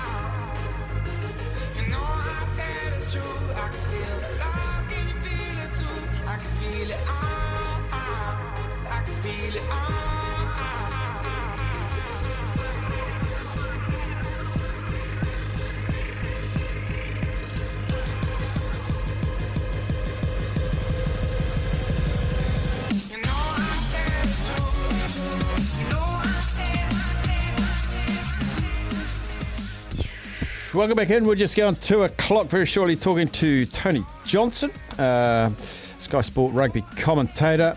Uh, does a wonderful job, as we all know. We are going to play Show Me the Money just after the 2.30 news, the chase after after Show Me the Money. We'll have a look back in the day. It's always a fun last half hour. It's always very informative, the first half hour, which we're kicking off now, talking to the great man TJ. Welcome in. Hello, Staffy. Uh, Super Rugby quarter finals. I've had a text message that I've been saving um, as well, which I want to get to you uh, with as well. But first of all, the under 20s, the nursery of the, the young Wallabies and the young New Zealanders. Uh, they had a game at NZCIS, they had a game at Sky Stadium. It ended up 1 all. But from what I saw, TJ, Wallabies team looked pretty good. They did. They they look very good. Uh, they've got a number of players who've been playing uh, at a, at a high level. Uh, what was most impressive about them? Well, very direct in their back play, but they actually beat the New Zealand team up, and and I don't mean just beat them. They beat them up at scrum time. Uh, they won the first game, Australia. They won it impressively, and the second game it was very tight. New Zealand scored some good tries, and there's some real talent in that, uh, particularly in the back line. Yes, they, they've got Peter Lakai at number eight. We know what an explosive runner with the ball he is. Harry Godfrey, who every time I see him, he just impresses more as, as a playmaker of the future. Playing at fullback, but I think he's a guy who's definitely got the ability to play uh, at, at number 10. It seems to be the way these days. Uh, with a lot of young players coming out of school, they don't know enough about controlling the game. They haven't been taught enough about controlling the game at school. So they start off at fullback uh, when they get to first class rugby and, and they go from there. as they learn to read the game. And, and, and Godfrey looks like one of those players. Springer and Tangitau on the wings, uh, you know, proven talent there. Uh, but they're not going to win anything if they can't sort their scrum out. Um, there were some of them when they got a bit better as the game wore on, but there were times where they were just absolutely munched by the Australians. So I think uh, Clark Laidlaw, I think the, the, the, big takeaway from that is that he's got to get um, the right people on the job and, and, and sort that scrum out. If they can do that, then I think they've got the potential to do really well at the uh, the under 20s at the World Championship. But if, if not, then um, it's hard to see them contending if they're going to get beaten at scrum time. When is that um, under 20s Worlds? Because it- yeah, it's, I in, knew that on me. it's in South Africa. I know where it is, Yeah, but I'm no, not just not sure Yeah, when. I think there's a, it's it's a it's a few weeks away yet, so they've got they've got a bit of time. It's I, I can uh, probably Google it while I'm talking. Um, Oh, well, let's see if I can. Uh, what have I found here? here we go, under 20 World Cup, uh, June. Oh no, no, it's actually it's uh, it's actually uh, starts 24th of June, so we, we yeah, a couple of weeks away. Couple of weeks Um, away. Yeah, It's interesting. Interesting. I'm going to hit. run through to the run through to the 14th of July. Yeah. Nice. All right. Uh, keep a watching brief on that. South Africa always hard in those, and France are very Well, good in those. And they come out of school looking in, you know, like full beast mode. Uh, Yeah. I can remember when they we, we had the tournament in New Zealand. Oh, it must have been going back a while now, um, because Damien McKenzie, uh, that was when he he really first started catching the eye. And this, the Maro Itoje was playing for England. I think they won it, but the South African team was just enormous. And you know, it, they have a very interesting diet at school. In, in, in South Africa, and I'll leave it at that. Yes, I know, and you know someone that went to school over there and said that um, yeah, the nutritionist was very different to what we understand as a nutritionist. But I will leave that there as well. Um, I wanted to ask you. We've had a text in here. It just says, "Hey, Staffy, have you heard the Highlanders are losing a lot of players? Smith, Hunt, Gregory, Umaga Jensen, Dixon, Banks, Pari Pari Parkinson, uh, Marino Two, Koroi, Lynchies, Fatulipaia. How can they possibly compete next year? Why do they all want to leave? If half those names are true, TJ, that's a concern for the Highlanders. Yeah, no, I, look, I haven't heard that, No. And, and frankly, it's it. I mean, it sounds terrible if it if it's even half true. Mm. Um, yeah, but I, I, I really I can't say anything about that. I think you know it was a disappointing year, um, and look, to me, I would hope that they would all sit down and have a decent review of the season, figure out where they want to go, what they want to do, what they want to be, uh, before people start, you know, just saying I'm I'm leaving, I'm going somewhere else. Um, but at, at, at that stage, uh, mate, if it's at that stage, is at this stage, is it's it's just a rumor. I haven't I haven't Yeah. heard it. It's not to say that it I may not be happening, but but I, yeah, I, I, yeah. Tough I mean, old season things, for them. You know, the old- yeah. Um, so to these ones, actually, um, rumours are that we're going to hear also Vern Cotter sign. Um, the Blues are quite happy and comfortable that they're, they're not going to be rushed into decisions. They want to get the playoffs out of the way, which I think is fair. Um, uh, Well, yeah, Vern, Vern's in a bit of demand though because he's got a good reputation in France. Hmm. I, I know that the Blues definitely have, have been looking at him. Um, I mean, they were, you know, looking at uh, Clark Laidlaw as well, and of course Dave Rennie, who was in a situation where, you know, there was a bit of an auction going on. The Blues wanted him. He was wanted in Japan as well, and and that's the thing. If it comes down to money in the end, um, then you sometimes forced into a, a situation, or you find yourself in a situation where you're just being lo- used to lever a contract somewhere else, or uh, you know. So so yeah, I think if they if they want Vern Cotter, I think he'd be a really good fit. But uh, I think that one of the clubs in France are pretty keen on him as well. Mm. And one other thing before we get into the games, Leicester Fainga'anuku, um, it's been confirmed off to Toulon after the World Cup, 19 month contract. Um, he, he, he hasn't said he wants to come back, but he said the black jersey still holds an appeal. But the one quote I got that that he actually said, and I'll read it word for word: the real excitement for me, while there's good money, the real excitement is competing against some of the best international players in the world every week, and the majority of them are up there. And I went, wow. Um, I don't know if I've heard a rugby player saying the majority of the best players in the world are in the Northern Hemisphere. But when you consider South Africa play up there now, he might have a point. Oh, he might. Yeah. Um, you, could probably put up that argument. Um, if, if you include Japan uh, as part of the Northern Hemisphere, I, I think with uh, when you're going to Toulon, um, you know, and good luck to the guy. So I just remember some of the scathing comments that uh, the, the owner of the club has made about players over the years. Julian Savea was one of them. Mm. Um, you go to Toulon, you're taking a risk Yes. because if you don't come up, not so much the coach, but the bloke who owns the club, if you have a, a bad run, you don't come up to expectations and he'll treat you like muck. And, and, and that's the risk that you take when you go to a club like Toulon. But as I say, good luck to him. I'm sure he'll be a hit up there if, if everything goes well for him. Righto, Blues uh, host the Waratahs, who Waratahs can be awful or they can be good. They're going to have to be something better than they've been all season to trouble the Blues, you'd imagine. Well, they they had a good run uh, in the middle of the competition. Didn't make a good, start, and then uh, I think they won four or five games on the trot, and that got them into the playoff picture. But they come into this one uh, on the back of uh, two defeats, um, and and you know pretty unimpressive as well. Uh, particularly, they- they just were flat as a pancake. Um, they they got beaten by the Crusaders. You know that's fair enough, but then flat as a pancake against Moana Pacifica who came up with a really good performance, you know, right at the end of the season. Uh, they were missing a few, and look, they've, they've, you look at them on paper.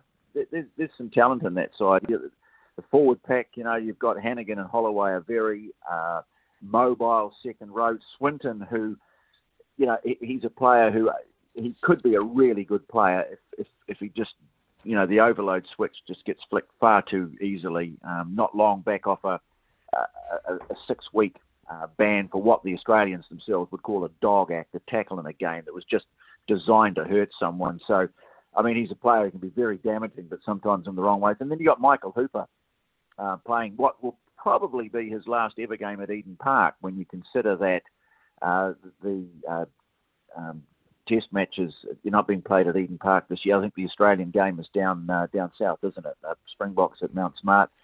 So uh, Michael Hooper gets one more chance to win a game at Eden Park. All, all the um, likelihood is that he'll be he'll be moving away at the end of this season. He's been a great player, uh, played some great rugby for the Waratahs. They've won a title while he's been there, but he's never ever in any team won a game at Eden Park. So what more incentive could you get than that? Um, and look, the Blues weren't very impressive last week in, in what was not a very good game at all uh, at, Eden Park, uh, the game against the Highlanders. They'll need to be a lot better. They've lost uh, Patrick Tuipulotu, so they've got a bit of a makeshift second row um, with uh, Tom Robinson moving into partner James Tucker. But I think if they can get some ball, they've certainly got the back line to win the game, the Blues, but they'll need to play a lot better than they did last week. Yeah, and I didn't think I'd be sitting here looking at Bryce Heem going, gosh, what an important uh, uh, cog in the Blues backline is. He's been brilliant for them this year. Yeah, underrated player, Mm. Bryce Heem, because there's a lot of proven, you know, star quality, um, name up and lights type players uh, around him. But what he brings is just such a direct line of attack and such a, a strong, um, you know, um, powerful sort of running style that he, he's giving them gain line every time he touches the ball. And uh, he, he was notably uh, absent last week. He had a bit of a, an injury problem, and they decided not to risk him.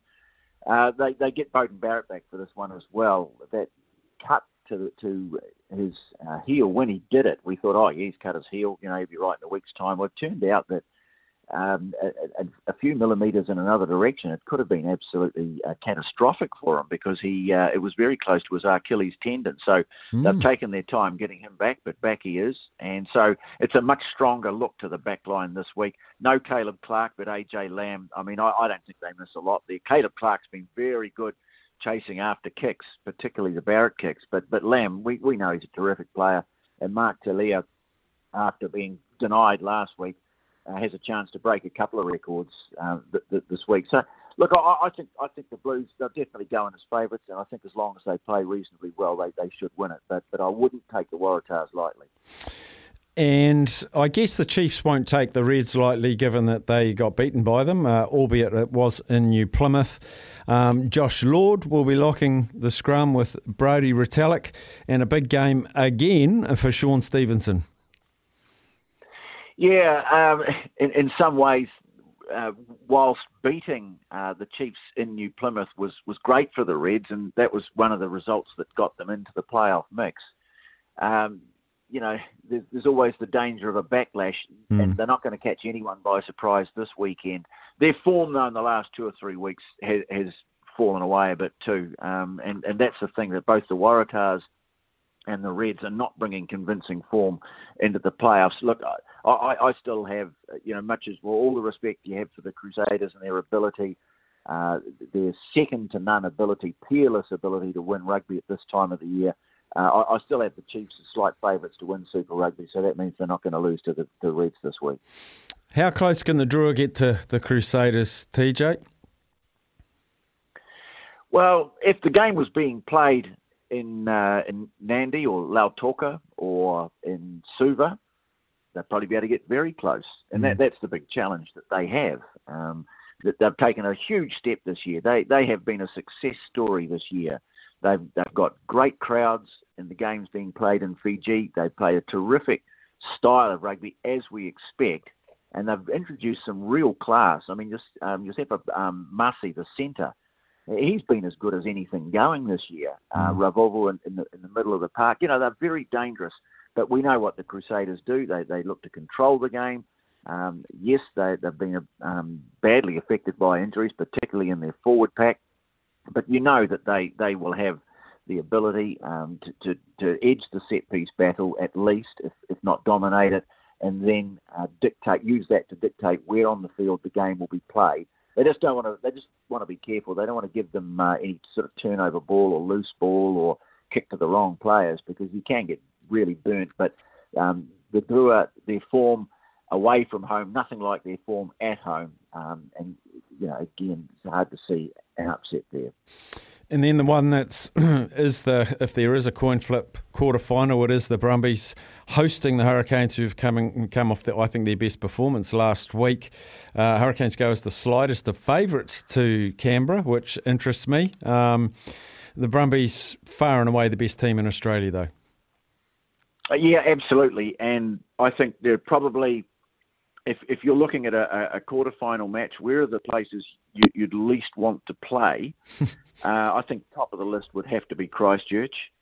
Uh, at the moment, you probably wouldn't fancy Hamilton. You probably wouldn't fancy, uh, you know, Suva if if, if it Mm. came to that. But but uh, but but you know, the other place that that's almost up there with the Crusaders and and, and the Chiefs at the moment is. Is Canberra because the Brumbies do have such a good record there. Look, I, I this is a terrific match um, match up. This one, um, you know, with a bit of luck, it could have even been the other way around, and, and the Hurricanes could have been at home. But um, to me, they they've got the sort of game that can maybe break up um, the, the the way that the Brumbies like to, to control the match, the way they like to dominate. Um, you know, we've, we've seen it so many times in the past. They're such a difficult team to beat. If they're able to control, and, and it's like the Crusaders, that they, they love to control whereabouts the game is being played on the field. And, and so, you know, it's going to come down to the quality of set piece ball uh, that, that the Hurricanes can get. Um, but you, just know that with a, a guy like Ardie Savea leading the charge, um, he just sets such a terrific example. Uh, I think Lomax is just becoming a bit of a, a colossus of the, the game, particularly at this level. I, I think he really has emerged as New Zealand's number one tight head prop for sure, and and you know made such rapid improvements in, in, in that side of his game over the last few years. So look at that; they're not without a chance. But but this is just one of those games. Just sit back and, and enjoy it. In fact, I'm really looking forward. I'm doing the game at Eden Park Friday, so just going to it's going to be great on Saturday to sit down and watch uh, three games, bang, bang, bang. You know, all knockout games. It, it, it, it'll be fun. Yeah, it's an exciting time of the season. TJ, uh, looking forward to your Cool Blues Waratahs. Enjoy the weekend like all of us will. Thanks heaps for joining us as you always do. Thanks, Jim. There he is, the great man, Tony Johnson. He'll be calling Blues Waratahs. So just a reminder, that's at 7 o'clock Friday night. TB odds, Blues $1.09, Waratahs 650 The Chiefs, 4.30. Uh, four thirty, not four dollars thirty. Four thirty p.m. Saturday. Chiefs dollar eight. Reds seven. Drua eight fifty down in Christchurch on a cold. Is it still wet? Mikey, Mikey told me the long range forecast was wet in Christchurch for the Crusaders to host the Fiji Fijian Drua. Crusaders dollar five and the Brumbies two oh five. Hurricanes one seventy seven. I really don't know what's going to happen in that game. I'm probably going to have to think about it though because um, show me the money's not far away. It's not now. It's not now. We'll take a break and after that we'll go pacing for purpose. Listening to Afternoons with Staffy on SENZ.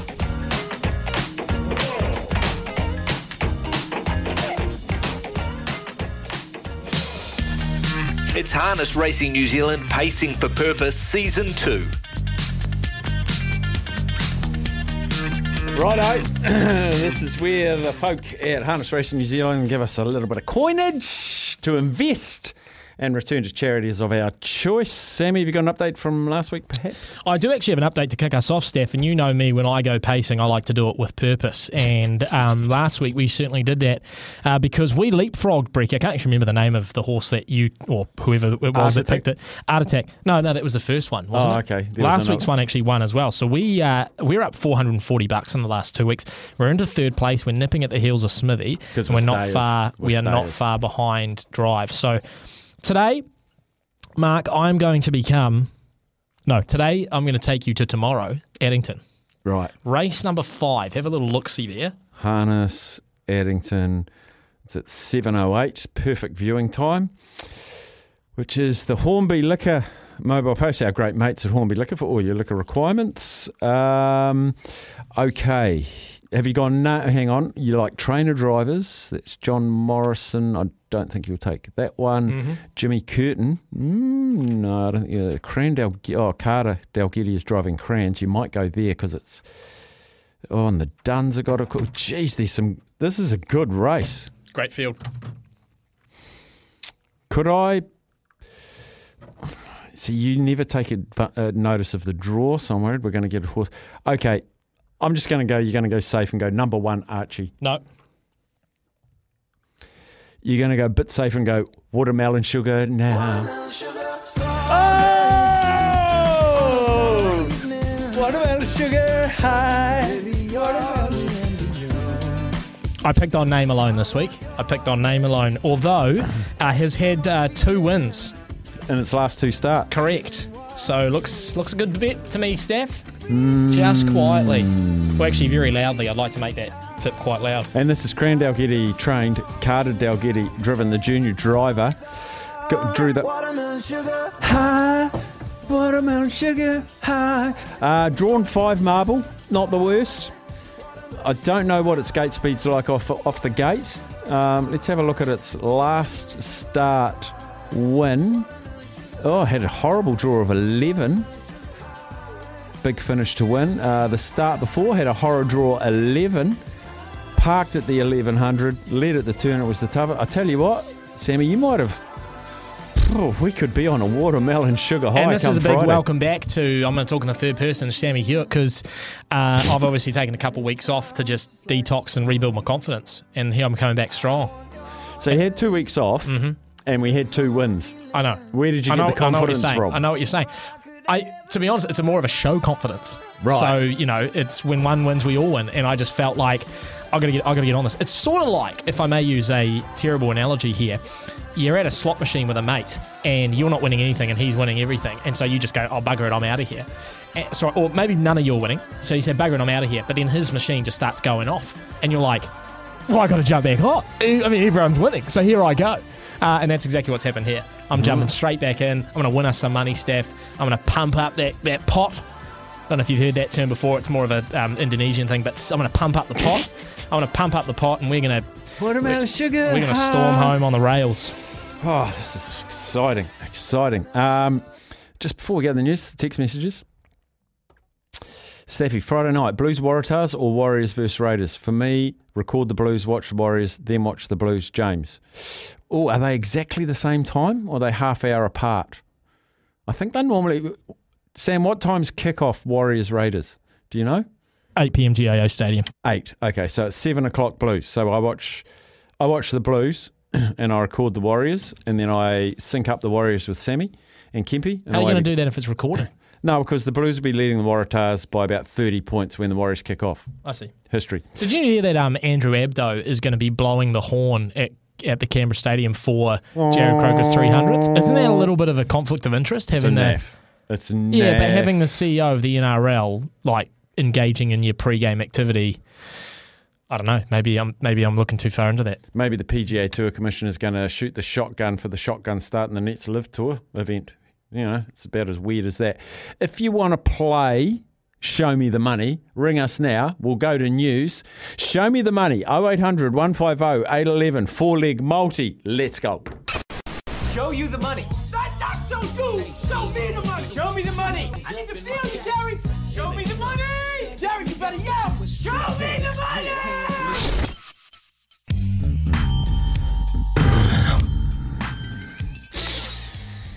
Hurricanes are named their team. Daniel Sinkinson on the wing. Fantastic. Hey, B man, can you give us a little show me the money? Show me the money. Was that good? It's not bad. It's quite He raspy. does some of our best ad voicing, does He does. Can you give us uh, the chase? That's coming up shortly as well. Actually, no, save that. Save that. I'll, We'll, I'll uh, save it. I'll save it, official champion. tease. So we've All right, had to bring in fella. a third wheel. Yeah, we did have to bring in a third wheel. Um, and he laughs like a muppet. All right, Yeah. Chief, calm down. Good yeah, on you, we champ. call, we call him muscles here in the office, so just feel I free call, to him, throw. I call him Boris. Sure. Mm, Hey, sure. uh, James, how you doing? Yeah, I'm doing good. What's going on? do you um do you, have a, do you have a nickname for Brendan? A nickname for Brendan? Yeah. Uh, not right now. Okay, just think of some, just think man, of something James. belittling, and uh, we'll go, we'll run with that. More insulting the better. Um, rightio, Steph. You're going to start with me? Well, I don't know. Where are we going to start? Start with me. Okay. Because I'm pretty sure mine will be the first one uh, competed for. French Open tennis. Bianca Andreescu, Michael Venus to win the French Open mixed doubles title. It is tonight. And It is at 10 o'clock. Michael Venus has won there before. He's playing with Tim Puetz, who's won nothing unless he's with Michael Venus. Andreescu, former US Open singles winner, coached by a New Zealander as well. $1.92. Show me the money. Show me the money. Yeah, dollar ninety two. Like it. Good start, Steph. Good start. 10 Um, o'clock tonight. James, you have a nickname for Brendan yet? yeah, I do actually. Go on. Brendan, show me the money. Show me the money, Brendan. Okay. Cheers, Chief. Show me the money, Brendan. All right, Brendan. Go, what do you got, mate? Uh, I'm going UFC again, even though um, Kai let me down um, I last actually, week. I actually, I'm judges let surprised. you No, down. but I'm surprised we actually let Brendan back in because generally it's a one strike and you're out I think policy on anyone this show. who saw Steph. Kai's fight, it was an absolute robbery. The so. judges shafted It's- him. Yeah, That- exactly. that- that's quite funny. It's and just if you've got a problem with that, Sam, we can. Well, no, it's just funny, Brendan, because I've got your tip here on the bet slip. It's got a big X next to it, so it's just funny. Can that- I guess? What he's going to go? I ca- Can I guess what he's going to go? Yeah, go on. Amanda Nunes by knockout. No, I'm Okay. not. I don't know if I'm backing Amanda. Can I also just say, Steph, that um, y- you and your enormous sway at the TAB, um, as I've put that bet on for Venus Andreescu, it's gone up to $1.95. There we are. Brendan English. Sweet. I'm just taking Charles Oliveira just head to head, two fifteen, two dollars fifteen. I reckon he's gonna, you know, do what he does best, take him to the ground. Is and he taking on Beneil Dariush? That's correct. Yes. Oh, okay. Okay. I know and he's, he's- a, he's he's a good outsider. grappler as well, but we all know what Charles can do when he gets your neck. It's it's not fun. I I actually try and do it to Sam out in the office quite regularly. I imagine that's any UFC fighter, really, once they get you in that position, Brendan. But I'll give you one of these. Show me the. I'm not going to go to the NRL this week, wow! Steph. Yeah. I'm, you have turned over a new leaf. I realised for some stupid reason in my mind, I've been making a lot of money off the NRL this year, and f- t- it's f- couldn't be further from the truth. It's the opposite, actually. I'm, I'm essentially a bank for rugby league. So I'm going to go uh, to some soccer football, funnily enough, and I think Man City do the treble against uh, Inter in the Champions League on Sunday morning. It's only at $1.40, but given that you boys have pushed the boat out somewhat, I think that's a nice little bit of uh, paprika on top of the steak there. Show me the money. And we finish with uh, James. James. Hey guys, hey, um, I'm going to go to the NRL Yeah. and I'm going to the great man's nephew, Ali Leiataua, to score a try any time for the Warriors on debut. Wow. What can you tell us about That this young man? league. That is rugby league. What can you tell us about this only, young only man? what I've only what I've heard on the radio and TV that he's pretty good. That's good enough for yeah, us. Yeah, hey, look, he's pretty good. That's that's the famous catch cry of anyone. Uh, so I'm going to put that on. He's at uh, three dollars seventy five. Oh, yeah, Steph, James. which takes us Oh, to yeah. twenty two dollars and one cent. Oh, if I put our 1100 show me the money on, it's going to be one thousand. One thousand and fifty dollars Oh. and fifty three cents. James! Fantastic. Yes. Come on, boy. You've got the longest range run. I like that. Marvellous. Good man. Good luck. Get up. Jeez, buddy. Get up. Get up. I'm just looking in. Um, I don't know whose account is logged into this um, into this computer. It just said there's two pending bets. Um, and I don't know when they were placed, but there's two pending bets. Belladonna Lily to win. It did at $1.90 today. And the Blues 11 to 20 against the Waratahs. That's yet to play. And there's a three leg multi. Just ask me at Whanganui. I think that was yesterday. That one. New Zealand Warriors against the Dolphins. That one. And the last one is the Denver Nuggets to win the overall NBA. I don't know whose bets they are. Oh, it's probably Ricardo putting some multis together. How do I find out whose it is? I'm not sure. It's probably the, just the SNZ account, but they just they've just been putting them together. I don't know on the side. um, coming up next, can Yep. we get Brendan to just say uh, coming up next, and you know what it is. Coming up next, the chase. Bit more, bit more. Was that not good No, enough? no, bit bit deeper. Coming up next, the chase. What number should they call, Brendan? Say again. What number should they call if they want to play the chase? Um, the station number, of course. Everyone already knows it. 0800 150 811 if you want to play the chase.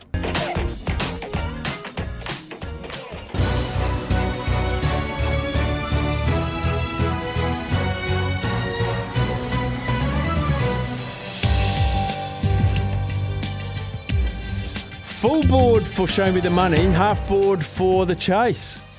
Are they It's the way it saying is sometimes. Show Me the Money's easier to win? Uh, well, that'd be that'd be ill-informed and uneducated uh, if they knew our track record. Um, but no, we do have uh, we do have some people on the line. So what we'll do is we'll spin the wheel, and I got uh, B man here spinning the wheel. He's holding up the number two, which I think is uh, Chris. Come on, Chris. Oh, hi. How you going? Mate, we're doing fantastic. Are you ready to play the chase? Oh, yeah, I was hoping the, the other one, but never mind. Yeah. That- that- that's right, mate. You're going to give it a right. You're going to give, Give it a it a right crack. red hot crack. M- uh, one minute on our timer. You got a minute to answer as many questions as you can. If you pass, I move straight on. If you get a question right, I give you the answer. Chris, set A or set B on the questions? Yep, all good. Yeah. What do you want? Set A or set B? Uh, I'll go set A. Set A. Okay, Please. mate. Yeah, lock it in. I've got set A here ready to go. Your timer, Chris, will start in three, two, one. Who are the Blues playing in this week's Super Rugby quarter final? The Waratahs. Correct. Which team is currently last on the NRL ladder? Uh, the Titans. The Dragons. Which two teams were involved in the last World Test Championship final? Uh, pass. Inter uh, Miami will be what number club for Lionel Messi? Pass. How, Sorry. how many NBA titles have the Denver Nuggets won? Six. Zero. Who is Michael Venus's mixed doubles partner at the French Open? Oh, it's a woman. I can't remember her name. Sorry. Won't accept that. What's the highest medal Tom Walsh has won at the Olympics? Uh, silver. Bronze. Leinster is an Irish rugby Oh. club based in which city? Um, oh, Durham. Dublin. Which famous cricketer had the nickname Dublin. punter? Oh, yeah, uh, run out of time there, Yeah. Chris, and you Uh, finished sorry on about that. Pretty poor. finished on one. I like. We've got a saying here in the booth, and that is you're going to need a couple of pushbacks. Um, with one, my friend, we're gonna we're gonna put a minute on the uh, on the timer for our chaser today, which of course is the Staffinator. Unlucky for you, Steph. I would suggest you can take your time. Okay. Okay. Um, in fact, I, I've got set B of the questions here, Steph, and I'm just going to actually pick out the hardest one to start and Okay. see how you do. Okay, uh, so uh, we're going to put 60 seconds on the clock, and your time, Steph, will start in three, two, one. Which American tennis player did Iga Swiatek beat in last year's French Open final? Um, could you repeat the question? Which American tennis player did Iga Swiatek? Okay, American. It's Coco Gauff. Well, it was fast. It was it was fast and brutal for you, Chris. But um, I admire I, Thanks- thanks I admire your courage and your bravery. the brain wasn't too good. Hey, mate, that's all right. I had to have a good, long, hard think. And I was going to say Coco. The reason I asked for it repeated was I nearly said Coco Gauff, but I couldn't remember if he told us she was American or not. So there we go. Worth having a crack, Okay. though, mate. Well done. Thanks, thanks, boys. See you, boy. Um, and Foxton, was that the hardest on the set B? I just sort of nah, it probably wasn't, but I just sort of scrolled my I way through. I was hundred percent sure you were going to give me a soccer football question because I know nothing. Mm, no, you probably would have got those two. So Would I? maybe. Save them, mate. You're going to save them. Yeah, got, it's fair to say I'm not going to have to put a lot of questions together for next week. You've just made Sammy's Thursday a whole lot better. Um, coming up to 10 to 3, of course, Beaver and. Not sure. Oh, no, I've seen Curse. Curse cars out the back. So Beaver and Curse will bring you the run home from 3 till 6. And then, of course, we have Joel and Fletch, which is a new addition to New Zealand Airwaves. So I listened to it last night. It's really, really good. So it's the run home Australian style. They're two hours behind, but we take them live on here as well. Uh, just a couple of quick. Did TJ just champ Staffy? That created a conversation in the ad break when I use the word champ, like if I say to Sammy, um, good show today, mate, thanks, champ, it's a term of endearment, it's, it's a compliment. But Brendan, who's a, a generation behind me, he said it's the other way, it's a derogatory. No, no, he he actually was more on your, more on your side, whereas I just think it's derogatory regardless because I think there's a subcontext, um, and this is why we had that little discussion about what we should call Brendan. Um, we came up with the top five, and maybe this is a midday madness for another day, but the top five most demeaning nicknames someone can call you: champ, um, Buddy. buddy, bud, um, chief, boss, big man, big fella. Um, and then we sort of go from there.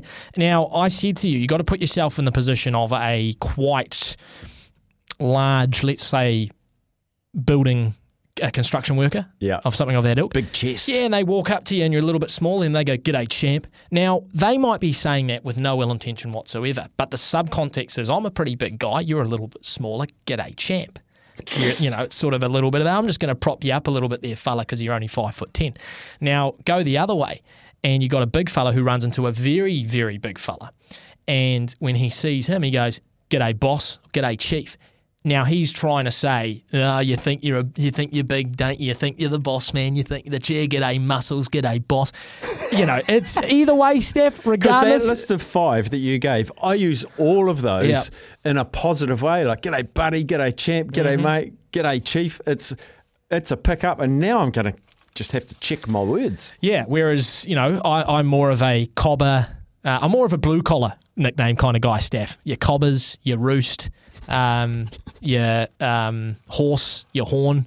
Uh, it's more of your, yeah, blue collar sort of rustic roots type nicknames. But Yep. Someone's just told us they were going through the car wash when we gave the pacing for purpose. I can tell you it is Addington tomorrow, race five, which is just after seven o'clock.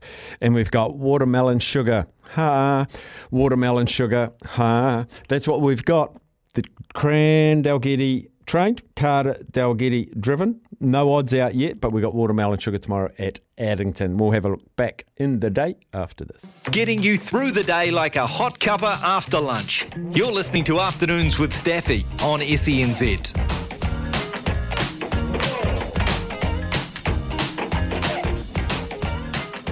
Here's what happened back in the day. And with just a minute 14 to go in game three, Denver Nuggets looks like they're going to pick up a win on the road. They're up 103.94 with a minute 14 remaining in the final quarter. On this day, June 8, 1966, the National Football League and the American Football League agreed to merge into a single league of at least 26 teams in 25 cities by the year 1970. They said it wouldn't take place until then because there is existing multi million dollar TV contracts.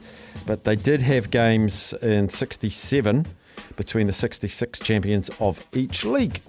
Uh, in 2008, Rafa played Roger, and this happened. That's a great measure of the respect again that Nadal holds for Federer. You're right. No celebration.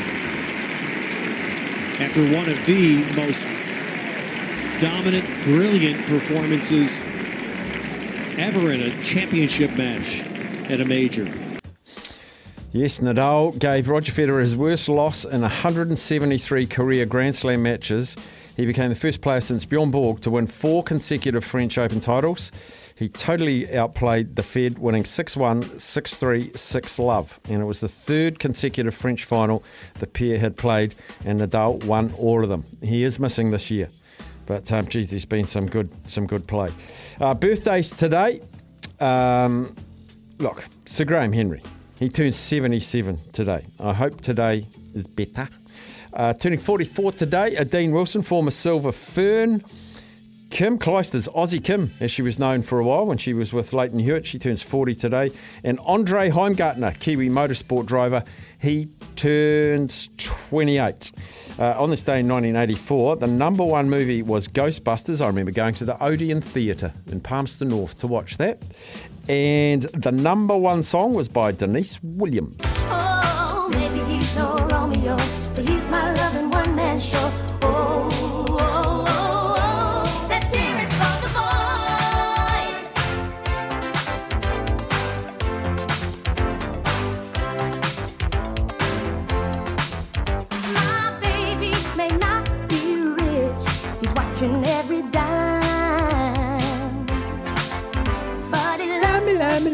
Now, Sam, you've done a good job this week. Yeah, I really appreciate you, champ. Um, if I said you could have the day off tomorrow, as long as what you were doing tomorrow, I'd give it to you off. What would you do tomorrow if I gave you the day off? Probably play some golf. Sam, take the day off tomorrow. Fantastic. I got it covered. Thanks, Chief. But make sure you come in and um, do the Warriors game. Maybe. Good on you, buddy. Good on you, champion. the run home's coming up. That is 3 till 6. We'll catch you, well, I will, tomorrow.